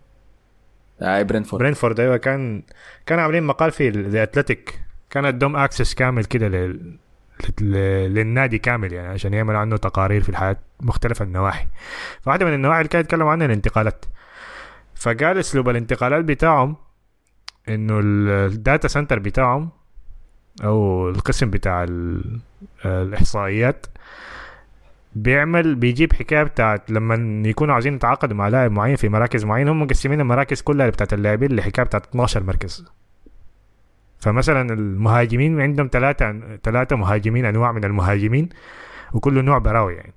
عندك المهاجم زي أيفن توني ده مهاجم براو واتكنز ده نوع تاني مهاجم براو الثاني اللي عنده في بريتفورد ده اللي عنده راسه كبير ده ويا. آه، الرد الطبخ ليفربول داك داك برضه نوع مهاجم براوي يعني. فعلى الأساس ده بيجيبوا حكاية بتاعت كم 85 ألف داتا للاعبين مختلفين. بعد كده بيجيبوا منهم بيقسموهم بياخدوا منهم 5000 من ال 5000 ده بيختاروا ستة بعدين بيقولوا بيدوم للمدرب. وهو المدرب بيقرر حسب هو طريقة لعبه في الآخر شنو يعني. فكده طريقة تعاقدهم مع أي لاعب تاني يعني. ف ده دي الحاجة اللي شغالة في الكرة الحديثة يعني. نظام ال data دي وشايفينها شغالة كويسة مع ليفربول طبعا شفناها غيرتهم خالص يعني. لأن محمد صلاح ذاته ما كان خيار أول يورجن كلوب في يعني. كان خيار الثاني ولا الثالث لما تعاقدوا. اي اي طيب نعاين لوسط ليفربول السابق ويتغير بشنو؟ كان عندنا فابينيو هندرسون واينالدم زايد ميلنر اوكسلاد وكيتا كيتا ده ما بيتحسب ذاته. منه جينا للافيا؟ سوبوسلازي ماكاليستر جونز تياغو تياجو ما وإلي بتحسب طيب من ناحية جودة ما بنعرف لأنه دي كلها مواهب صغيرة يعني جابوها فممكن تتطور مع الوقت. عمر الوسط غير تياجو نزل شديد كده فدي حاجة كويسة. ولكن الشيء الناقص الوسط الجديد عن الوسط القديم هو الجسمانية. آه الحاجة دي مهمة لأنهم يلعبوا في اليوروبا ليج فمحتاجين جسمانية فعلا. هو جمهور ليفربول بينتقد الحاجة في كلوب كثير يعني أول مرة أعرف الحاجة إنه هو بيعتمد بدنيا على حاجات كثيره بيقولوا بي- بي- بيخلي اللاعبين ينسوا الجانب التقني من يبقوا بس حيوانات بتجري. ال- الوسط بتاعه يعني الوسط ال- ال peak أفضل نسخة بتاعت ليفربول كان هندرسون واينالدم وفابينيو. في اوج عطائهم يعني وكانوا كلهم الثلاثة جسمانيين وكانوا بدمروك بيقتلوك يخنقوك. آه. فده الشيء يلا الوسط حسي ده كله خفيف كله خفيف الوزن. فهل تغيير ال system بتاع كلوب ده مع دخول ترنت للوسط بدل الحاجة دي؟ بدا يعتمد على لعيبة تقنيين أكثر لأنه دي كل جاوا من التقنيين.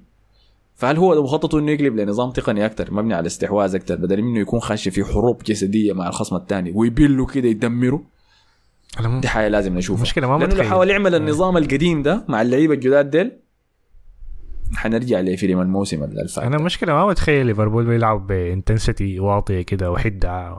أيوه. عمري ما متخيل كلوب أصلا يلعب بالاسلوب ده. يعني. فده ده اللي حنشوفه يعني. لكن ده شيء مطلوب يعني مع تبادل الأجيال. ما انت عمر في نادي وقت طويل لازم تغير أسلوبك مع الوقت تتطور أنت ذاتك. آه، لكن هو الكلوب هو الكلوب بيقدر يعمل حاجة. ده السؤال. يعني هو أسلوبه كان بس يجيبك الانفيلد يعمل يخوفك؟ يقول لك يخمسوك كده يبلوك شفتها فنشوف يلا هل حسه حيستمر أو لا شفنا جوارديولا اللي كان عكسي كلوب اللي كان ما عنده اهتمام كبير بالجسمانية وكان تقني بس. مع الوقت عاين له حسي بيها كيف؟ خمسة وسته مدافعين يا ما قلوب دفاع في أرضية الميدان. ومهاجم طويل رأس حربة صريح قدام ده ما كلوب. لكن لقى الفورميلا الناجحة له فحنسي نشوف يلا. جوارد اسمه شنو المدافع ذاك اسمه زي جوارديولا. جوزيف جوارديولا. ذاك ولا جفارديولا أي أيوه. ده طلع إنه ما انتقل لسه والله؟ الناس قاعد يطبخوا في فابريزيو. جاب له خبر كده وبعدين عمل نايم في الآخر. لحد هسه الصفقه ما تمت. فابريسيو طلع وكد الموضوع براو يعني براو كده قال هوي هوي الموضوع ده انتهى here we go انتهى. قام يقال إنه لايبزيج ما عجبهم الكلام ده. قالوا شنو ده نحن لسه ما وقعنا أي حاجة ما اتفقنا على أي شيء وتشابكنا الظن. فقاموا قرروا إنه يعلوا المبلغ طالبينه في فارديول. علوا لي فوق ال 100 مليون. قام السيتي دق جرس قال ده شنو يا أخي؟ إحنا كنا ماشيين كويس. قالوا لا لا أنتم ما احترمتون فالصفقة لسه ما تمت لا زالت المباحثات جارية يعني بين الناديين الاثنين. لكن جوارديول لسه لاعب للايبزيج ضرب لي فابريزيو شاكليه تاني ما في أخبار لك. فده بجاه بالجهة الثانية رياض محرز خرج رسميا من النادي وتوجه برضه. للسعودية. مشى للأهلي السعودي برضه بمبلغ وقدره. ما دفعوا للسيتي كم؟ 35 مليون أعتقد حاجة زي كده. ف قال لك جوارديولا عارفين السيتي ناوي يوضي شنو؟ جوارديولا؟ سألوا جوارديولا على الموضوع ده على موضوع إيش يعني السيره السعودية للعيبة. قال قال إنه في تغيير بدأ يحصل واللعيبة يعني القروش بتفرق معاهم كثير ودي حاجة إحنا ما نقدر نتحكم فيها. والسعودية يكون عندها تأثير مستقبلا. آه، إذا ال- اللعيبة ما دارين يجوا يلعبوا في الأندية بتاعتنا الكبيرة ويمشوا للقروش فإحنا لازم ننتبه للمستقبل وكده. ومحرز قال أنا مالك ما هرفض له مرقته يعني.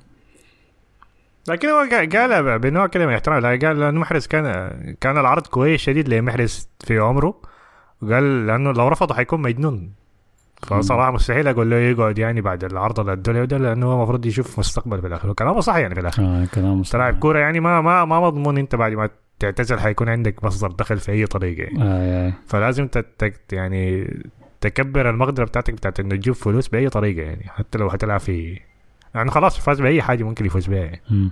يعني شنو يعني يفوز بتاني بالدوري الإنجليزي؟ آه ما محتاج ما محتاج يثبت أي حاجة لأي زول يعني. آه.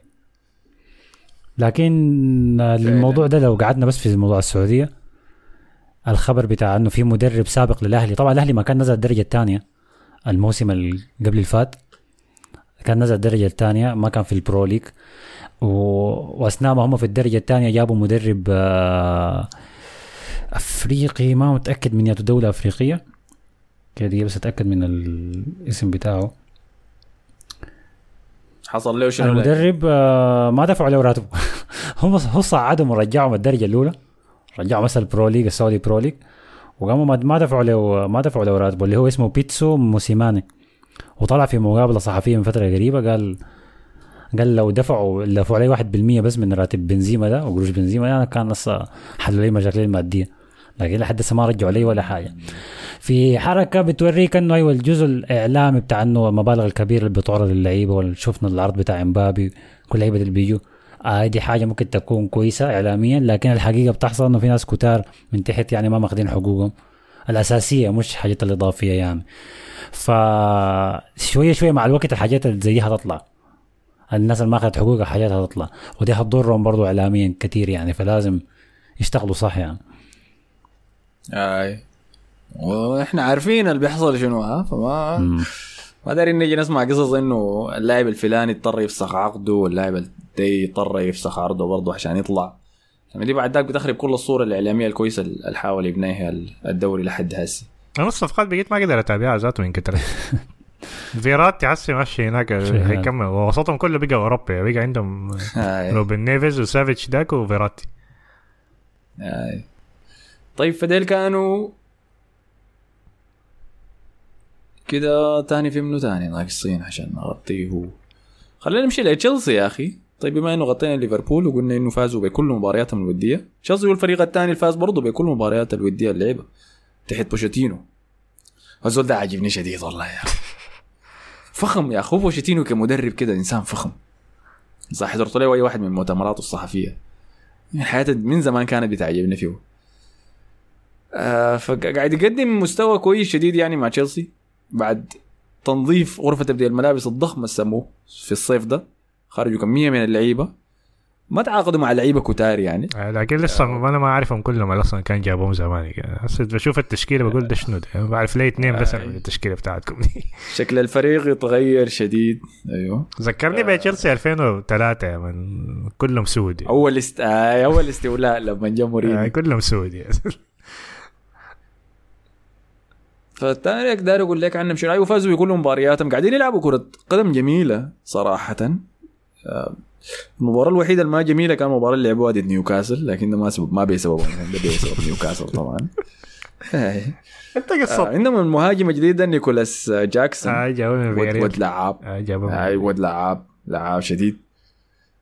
آه، وفي روح جديدة كده في الفريق. يعني أخيرا يبدو إنه كل اللعيبة الموجودين دول دايرين يلعبوا في الفريق دايرين يفضلوا فيه آه، واحدة من الحاجات اللي كان قالها فرانك لامبارد عمل مقابلة في بودكاست كده مع واحد في الصيف ده. وقال إنه أنا أول لما جيت النادي قلت يا أخي مع الجودة الموجودة في اللعيبة دي حيكون سهل لي إني أحفزهم. على الأقل إني أرفع بس معنوياتهم وأخليهم يفوزوا في كم مباراة كده. بس كده الروح فهمتني؟ فكم قال لك لما مشيت وخشيت غرفة تبديل الملابس. أول شيء كان ما في مساحة أجيب فيها. رقم اثنين قال إنه حسيت إنه اللعيبة أصلا ما دارين يكونوا قاعدين في النادي. هم مش دارين تحفيز دارين يتخارجوا دارين يطلعوا. وإذا مذكرين مع القصص بتاع بوليسيتش وزياش وكل اللعيبة اللي كانوا دارين يحاولوا يمرقوا ديل فهمت أنا قلت يمكن ده السبب للفورمه السيئة ديك فلكن الروح ال- الجميلة حسي رجعت الحماس رجع. آه كل اللعيبة المصابين ناس تشيلويل وجيمس كمان رجعوا تاني فده قاعد يساعد الفريق شديد. الشيء الوحيد المقلق هي ما عندهم ارتكاز يعني حتى الأهداف اللي قاعدين يتلقوها في المباريات دي هجوميا بقوا أحسن كثير لكن دفاعيا مشكلتهم انه شنو؟ وسطهم سهل إنه الخصم يتجاوزوا ويسجل عليهم ما هم ال... قاعدين في صفقة الشتاء والصيف دي يا من. كايسيدو ده. كايسيدو أيوه فعلا. فأثناء ما إحنا قاعدين نسجل طلع خبر إنه ليفاي كولويل رسميا اتفق مع تشيلسي على توقيع عقد مدته ست سنوات. وليفاي كولويل هو اللاعب البرايتون قاعد يماطل في الصفقة دي أصلا عشان يجيبه. فيقال إنه كي آه برايتون أصله ما أدوا تشيلسي رقم محدد. يعني تشيلسي بيجي بيتفاوض معاهم بيقول لهم أنتوا دارين كم؟ بيقول لهم يا ما بنختلف يا أخي أنتوا أبشر. بيقوم تشيلسي بقدم bid بيقوم طوالي شنو؟ بيرفضوا يا man لا لا ما داير ما ينفع معنا آخر bid كان قدموه قدموا عدد من ال- المبالغ يعني. آخر واحد كانوا قدموه كان 80 مليون ورفضوه برايتون في ثواني. بس تشيلسي رسل الايميل كده طم الرفض رجعوا عليه. وبيخرب بيسربوا بعد ذاك أخبار للصحافة إنه شنو دايرين أكثر من 100 مليون لكايسيدو دايرين أكثر من 100 مليون لكايسيدو أنا ما أعرف شنو ده كايسيدو لاعب كويس لكن ما للدرجة. دي تضيع صيفك كامل لاحق فيه يا man. أكيد في خيارات تانية. حصل شنو بعد أيوه فقالوا إنه 100 مليون قاعدين ينشروا الرقم ده. فطلع إنه المخطط السري بتاع برايتون إنه شنو؟ ممكن هو سعره 100 مليون لكن إذا اديتونا ليفاي كولويل ده بننزل لكم فيه. بنبارك 85 90 كده بين بنجازي فما مشكلة. وتشيلسي رافض الموضوع ده تماما يعني قاعد يقول لي انه ليفاي كولويل هو لاعبنا. عارفين ليفاي كولويل؟ ده مش الظهير اللي كان مشى برايتون ولا ده واحد تاني كان قلبي دفاع قلبي دفاع. كان, مشى مشى إعارة من صح؟ تشيلسي إعارة السنة اللي فاتت. من أفضل اللعيبة بقدمي على الكرة في الدوري الإنجليزي. عادي يعني بيقدر ينافس ليساندرو مارتينيز عادي. يمكن أفضل من ليساندرو مارتينيز بس أنا ما حضرت له مباريات كفاية من التمرير يعني. بيعرف يمرر الكورة عبر الخطوط في الأرض وفي الهواء. إنجليزي؟ إنجليزي يعني. غريبة ما ما مطبل له وظهره هنا عشان برايتون. البعبع. فكان مشى لعب في كأس آه، أوروبا بتاع تحت ال 21 مم. وطبخوا يا man إنجلترا فازت به. هو كان من اللعيبة المؤثرين في الفريق ده. وطبعا يمتص كل المعلومات اللي علمها له ديزيربي في برايتون عن البناء من الخلف والتمرير وسحب الضغط وكل الحياة المجنونة اللي بيعملوها دي. طبقها مع مع المنتخب وكانوا قاعدين يطبخوا. طبخوا لحد النهاية. فخبر إنه هو مدد عقده ده بعد ده خلاص حيخد برايتون تحت أمر الواقع. إنه ما في طريقة نجيب ليفاي كولويل بعد ما مدد عقده كده. واخير نبدأ نتفاوض في كايسيدو ده ولا حيكون عندنا وضع بتاع لاعب غير سعيد. في النادي. اللاعب اطلع علي رسالة إنه عاوز يطلع عاوز اوفر لاخواني أنا عندي ستة اخوان يا أخي وراتبي ده والله ما في بكفي نص الموسم. وده الخطا الكبير يلا اللي عمله كايسيدو آه. مدير الأعمال بتاعه. بعد ما طلع الخطأ الخطاب ده طلب الانتقال. برايتون قال له يا خلاص ما حنا امسك بنزيد لك مية ألف في عقدك امسك هذه جرس. قام وقع عقد جديد مدته أربع سنوات. حول. وحسي زعلان إنه ليه ليه برايتون ما داري يبيعني بسعر كويس لتشيلسي؟ ما انت وقعت عقد جديد يعني. شو ده المفروض يطرد وكيل اعماله طوالي يعني. المفروض المفروض. آه، فدي الحاجة الوحيدة الناقصام بجانب حارس لكن الحارس ده ما اولويه حاليا. مم. في روابط بينهم مع حارس برايتون الاحتياطي سانشيز لكن أنا شايف وقفوا وقفوا عادي. أي ما في تعامل مع برايتون بعد صفقة كايسيدو خلاص ثاني خلوهم يا. خلاص. اللي عجبني شديد في ال pre-season بتاعهم ده لاعب اسمه ماتيسن ولا ماتيسن يمكن النطق بتاعه. ولد صغير طالع من الأكاديمية من كوبهام جابوا لعبوه كظهير شمال قاعد يطبخ يا man. هجوميا ممتاز ذكي جدا. المباراه مشيت مع جوم المباراه اللي بعديها لعبوه جناح شمال قدام. برضه يا man قاعد يطبخ قاعد يسجل وبتاع. أنا شفت الفيلم ده قبل كده أنا عارف الحاجة دي كويس. مشروع star boy صغير كده يطبخ على النار هادية. والله يا أخي تشيلسي عنده بيطلعوا صغار كويسين شديد. يعني. هاي عندهم حاجة هناك في ال... في الأكاديمية بتاعتهم بتاع... في الصغار دي. مباراتهم الأولى في الموسم ضد ليفربول في انفيلد فحنشوف ليفربول الجديد ضد تشيلسي الجديد. أنا مباريات ليفربول وتشيلسي دي بكرهها. يعني. هي ما سمع الموسم اللي فات كانت كانت لا دائما بكره من زمان. كده شكله عندي PTSD من ال... من مورينيو وبينيتيز يعني مم. أيام السوداء ديك لكن دي حسي الفريقين جداد أشكال جديده وسط جديد في الفريقين. نشوف هل حي... هل كايسيدو حيشارك في المباراة دي؟ نعم ولا لا؟ ده السؤال آه، ده سؤال الصيف. داك حيشارك حيخلصوها هناك في نهاية الانتقالات في العد التنازلي بتاع نهاية الموسم. داك حي... حي... حيباركوها في الوقت داك بعد التوقف الدولي الأول داك. وبعد كده حيضيعوا. أنا بكره الحركه دي. يعني لما تنتهي الانتقالات دي في اخر يوم في الانتقالات دي واللاعب بيكون موسم ال pre-season بتاعه كله ضاع. وعاوز له شهرين لحد ما يلعب كويس. لحد نص الموسم بيكون نص الموسم الأول كله ضاع بالنسبة للاعب ده. فبكره الحاجة دي شديد. طيب عمرو إبراهيم جاك عديل كده.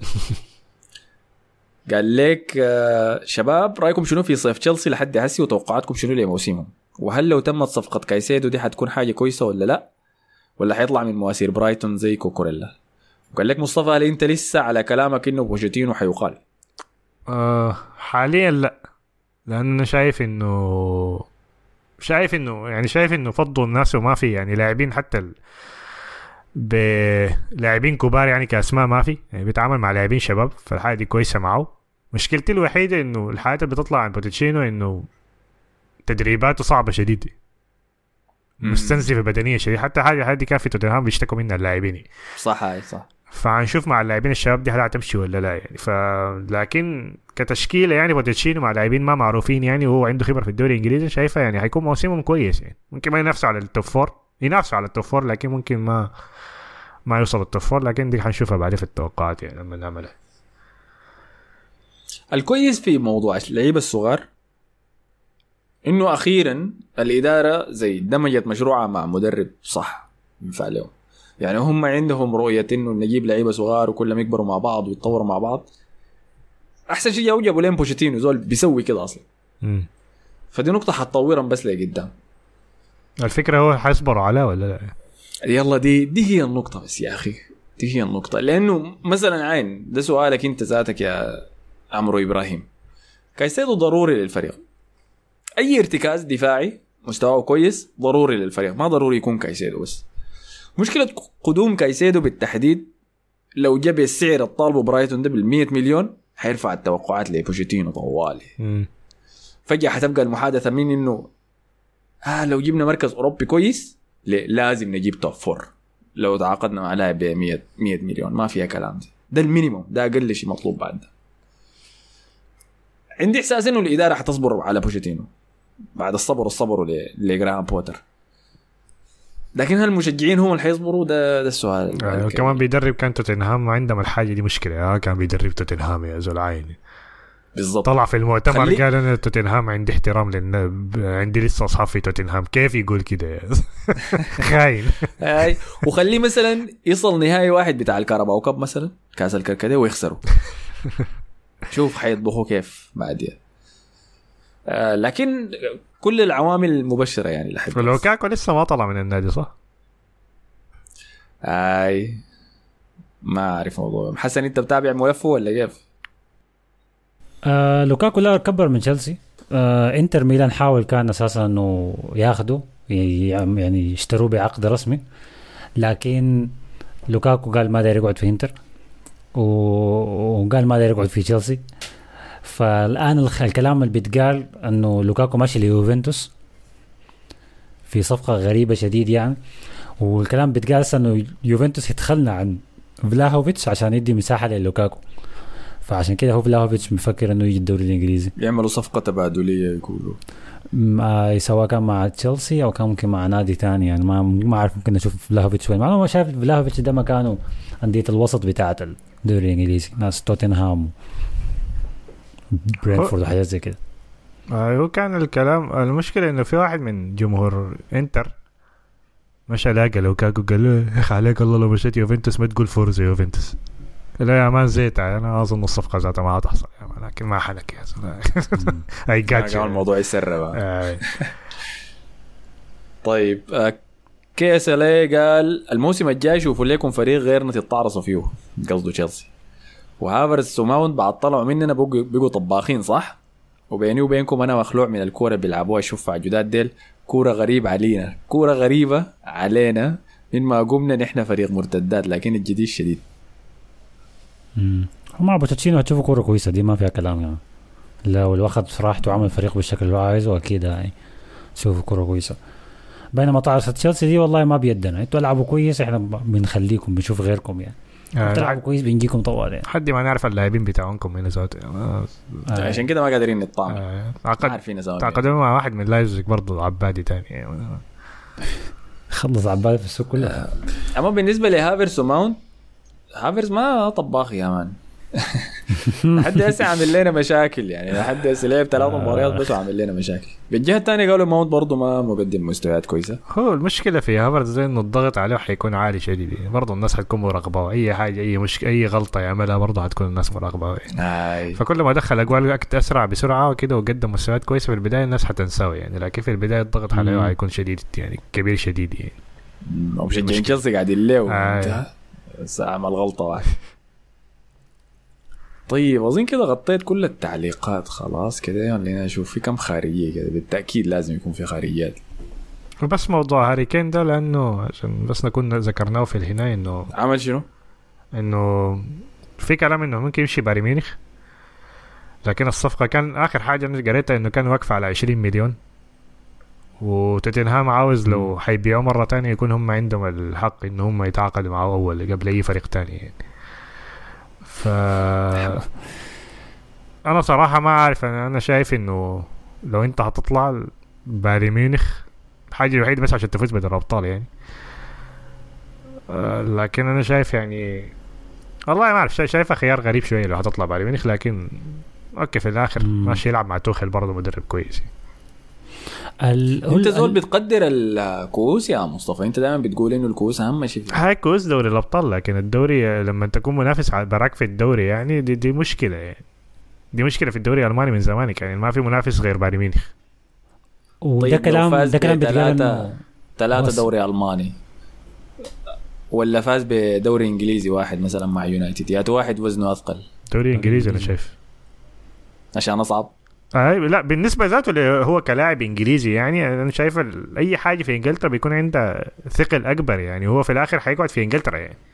نهايته حتى يعني لو يعتزل يعني. لو هاري كين مشى بايرن ميونخ وفاز بثلاثة دوريات ألمانية ما في زول حيهتم به في إنجلترا ما ما حيشتغل به. يا أخي والله زول مسكين يا أخي لا حول. إلا لو فاز بدوري الابطال يعني الحاجة دي يعني. لكن غير كده أنا شايف إنه أي حاجة في إنجلترا أكيد لك لو الزول ده بقى الهداف التاريخ للدوري الإنجليزي هيكون عنده ثقل أكبر من أي بطولة يجيبها برا. يعني. للإنجليزي يعني للإنجليز بات هيمشي طيب لو. بقى الهداف الأسطوري بتاع الدوري الإنجليزي بدون ما يفوز بالدوري الإنجليزي. أي برضه. هيدوه حيسموه السير هاري كين. هنا دي تشار حياخدها حياخدها حياخدها. يدوه ميداليه وشنو بتاع يبقى الحاجة الأغرب من كده إنه أساسا البايرن ذاته كعب شديد. يعني السنة اللي فاتت جاب الدوري بآخر لحظة بفرق نقطة واحدة بس من من دورتموند. والسنة دي اتخلوا عن عمل مش... ساديو ماني اللاعب الجديد اللي جاهم برضه من الدوري الإنجليزي السنة اللي فاتت عمل مشاكل معاهم ومرق. وصل ما لاقيين مهاجم تاني ما قادرين يقنعوا اي لعيبة. مديرهم الرياضي حسن صالح حميدزيتش طلع. ففي الدنيا مقلوبة فوق تحت في البايرن. الإداريين بتاعهم مسكوهم. في في حاجة كثيرة ما حصل كويس. فما نادي المستقر اللي هو تمشي وتضمن الدوري معه دي دي القضية ذاتها هنا. ما نادي مستقر هسه بايرن ميونخ زي زمان يعني. ضامنين الدوري. لما تكون ده وبع- دورتموند يديك الدوري عديل كده في آخر جولة وما كان ده مصدرين بقول زيادة عن دورتموند آه. انت مما بيقول عن بايرن ميونخ. خلاص هو المنافس الوحيد لكن في الآخر. طيب تاني عندك منو؟ سكرابي مو قال كنت داير أسألكم في واحد فيكم بيلعب كورة ولو بتلعبوا مراكزكم وين؟ أحمد الكلام ده قلناه قبل أحمد أنت قلت له مركز الوسط المدافع المتقدم. أنا بلعب مدافع وهمي. دفع هجم مدافع وه- بهاجم يعني بباغتك كده بدون ما تعرف. مم. والله يا أخي أنا لي, فت- لي فترة ما ما دقت كفر يا أخي ما عارف نسيت ذاته بلعب شنو تخيل. اخر آخر مرة ظاهر بلعب في النص بلعب زي حارس. بوسكيتس. تقولها بس حارس يا ما ما مشكله لا لا لا ما ما بح... بتعرف بحرس كويس بكرة عيني؟ يعني الكرة دي بت... بتتشات في الزاوية أنا بنط بكراعي بجيبها لكن ما بنط بيدي يعني. لا لكن في النص بلعب بلعب مركز بوسكيتس نفسه. الارتكاز الدفاعي. ده بمسك الكورة ما كويس اني ما بنظف الكورة كويس يعني لما تكون هجمة مرتدة لكن ببني لقدام كويس. وانت مصطفى؟ أنا آخر مرة لعبت كان بيرموني حارس. يعني أنا أصلا بكون ما عايز العب يقول لي يا أخي اسمع كم ما عندنا حارس. يا ما, أنت ما بتحب تلعب كورة؟ ما خالص كده لا لا. طولت ما لعبت. يعني مدرسة أظن آخر حاجة. طيب تاني عندنا شنو؟ زراكي قال لو دارين تحضروا الفيلمين قاعدين في ماجنت دي ال قصده فيلم أوبنهايمر وباربي ما بنروج للقرصنة نحن يا زلمة. آه ده كلام آه، آه، زراكي ده. ده بودكاست محترم يا زلمة. لكن شكرا. مجاهد طه في موضوع تشيلسي قال والله انتو يعني في فترة الهلال كان عنده نفس شكل التيشيرت ده بتاع تشيلسي طلعتوه بيض. لكن حسي بقى ظابط ها؟ ده عشان ما في وراعي يعني أيوه. نقطة ممتازة يا آه، مقارنة. لا. حلو في ناس وما حلو في ناس تاني. أنا متى آه، ثبت شوف. للهلال أنا متى ثبت للتيشيرت بتاع الهلال بالعكس هو كويس. يعني مقارنة بتاع المريخ الشين ذاك خير بتاع الهلال أيوه لكن ما آه، ما في في سيره الهلال السوداني يا مان شنو ده بتاع تبك سايا آه. لكن انت حسن آه دفاعك شنو قلت التيشيرت شديد وفي الهلال شين في تشيلسي شديد ما بعرف يا ما تيشيرت الهلال شكله كيف ذاته أنا عشان ما يعني هو نبست ذاته ازرق بس أزرق و ما نبسته شعار يعني. ما نبسته عشان ما ما دخلنا في مشاكل بس يعني كيف ما في راعي لحد هسه؟ حاجة غريبة أنا ما فاهم الموضوع ده. طيب باعوا الراعي وده السعودية في فترة كده يا مان دانيال ليفي كان عنده راعي في الدوري بقى واحد وراعي في ال Europa League. آه، في ال Champions راعيين مختلفين. مفتح يا بس أخي. هو ده مع معلم يعني. بالمناسبة. يهودي. بالمناسبة. اسمه منو؟ آه جاي زي قال لك احتمال يشتري توتنهام ب 2.2 بليون. بيحب الاستراكل ده؟ عازم بيفتش المشاكل سيدة والله اظن عليه يشتري توتنهام ما عارف كلام غريب خلاص. هو جايزي ده كان ما عنده مالك نادي في ال NBA كان بروكلين أول ما نقلوا كان كان في كان وينه؟ في نيو جيرسي مش نقلوا بروكلين فهو كان من الناس ال يعني المالكين النادي. بعدين باعوا يعني ما بعد سنتين كده باعوا. تطلع استثمارات بربح يعني. آه طلعوا بربحها كده. أحمد عادل قال أحمد الفاضل ده لسه ما دخلته له عن قريب. بس ليه حسأل ليه أنا عملت المفروض والله. وأودي أسكر قال الليلة أحمد اختفاؤه ده غريب وحل وخلى الحلقة يعني مسيخة لكن أنتم ما بتقصروا. واحمد وجوده بيخلي الحلقة كلها خارجات بالاخص السفير الريال نبيل دايرينك تبين لنا حسن ده عشان ناديهم بقى مخلفات لجوارديولا. هو صعب بمناسبة الموضوع ده أنتم مش عايزين على السبيع دمبيلي وعايز تجيبوا كنسلوا مكانه. والله ما قلت لك أنا كانسلو ده خايف منه يا مان قلت لك أي حاجة جوارديولا قال لا لا أنا ما داير يا مان بس ده الخوف كله يعني. ما عندكم ظهير يمين لكن ف ما عندنا والله رجع لنا سيرجينيو ديست وعندنا سيرجيو روبرتو. حياة كده شيء شديد. فاراوخو اللي يلعب أراوخو هو ظهير يمين يعني وكوندي يرجع قلب دفاع. دي حلنا صفقة جاهزة. أنا شايف أنتوا وريال مدريد الاثنين شيلوا كانسيلو بس. والله شوف تخيل تأثير مدرب يكون في لاعب بقيمة كانسيلو للدرجة دي يوصل لها المرحله لاعب كان عالم يكون ناس سكاو. مدرب يطرده. مدرب واحد صلعة يطرده. بس ما في نادي عايزه. هو كان كويس لمدة أربع سنين ورا بعض. فدي حاجة بتخوف تأثير جوارديولا مرعب شديد يا مان أيوه هو ما ده بس لكن هو لأنه بيتطلب نظام محدد شديد عشان يشتغل كانسيلو. لازم تديه شرطي ما بيعرف لك حاجة مقلوبة. أنت صغير يا مان أجري قدام وأرجع ورا ودافع يا مان. ما لي حاجة بس عشوائي بس جايطة كده. تاني توني 249 قال يا أخواننا كلموا أحمد ده يورينا حنك الدوحه دي شنو واعملوا حلقة وظائف شنو. هذا؟ هاي تعليق غريب شديد يا. يا بعد حاصل شنو والله ما عندي فكرة يا أخي معليش ما بقدر أساعدك يا توني 249 لكن إذا تخش تويتر بتلقى ناس كثيرة كا- كاتبة عن الموضوع ولا إكس كما بقى مسمى. يعني طيب كده اظن غطيت كل الحل... التعليقات ما نسيت حاجة. لكن من النقطة دي أقول shout out يا أخي لصديق البرنامج أمير بابكر كان قال لي اسمع أنا داير لي shout out في في حلقة. قلت له أبشر. بس حو أمسك ده رقم حسابي في البنك. ظبط الموضوع أنا بظبطك. والتحويل وصل الليلة فخلاص. ما شاء الله. اديه shout out من أصدقاء البرنامج بيجي بشارك معنا في سبيسات آه، تويتر بالمناسبة عن سبيسات تويتر داير أعمل واحد الأسبوع الجاي. واحدة من الطلبات اللي قاعد أسمعها كثير. إنه ناس داير تشارك في الحلقات. كل مرة ناس بترسل لنا في حسابات البرنامج داير يشارك يا أخي داير يشارك كيف يشارك؟ وطبعا إنه انك تخش معانا في التسجيل طوالي كده حاجة صعبة لأنه بيتطلب تخطيط كتير وميكروفون وبرنامج تسجيل وعملية طويلة لازم يعني تعرفها عشان تقدر تشارك. لكن إذا داير إذا عندك اهتمام في الموضوع ده عمل لنا follow في تويتر الأسبوع الجاي حنحرص إنه نعمل space كويس نتكلم عن الانتقالات الصيفية.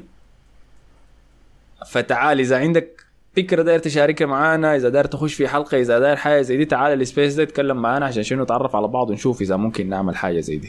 أنا بقول الكلام ده لأنه كانوا في اثنين الاثنين اسمهم فيصل يعني سبحان الله رسلوا لنا في انستغرام دافوري ولا فيسبوك دافوري طلبوا الموضوع ده. فقلت لهم أنا ما بقدر أوعدكم بشيء نحن ما عندنا مخطط إنه نجيب ناس جديدين في الحلقات.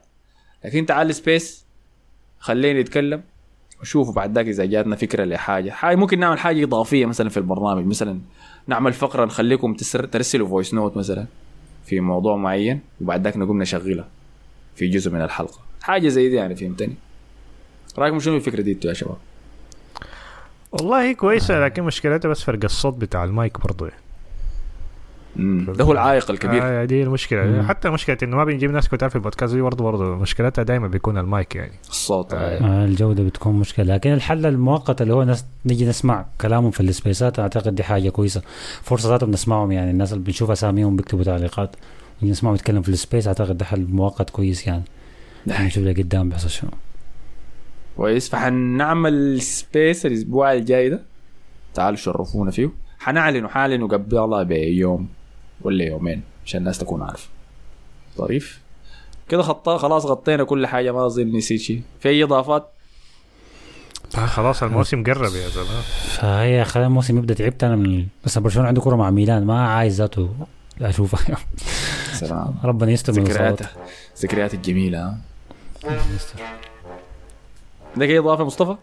لا لا. نشوفكم نشوفكم على خير يعني. نقطة شكرا لكم على حسن استماعكم.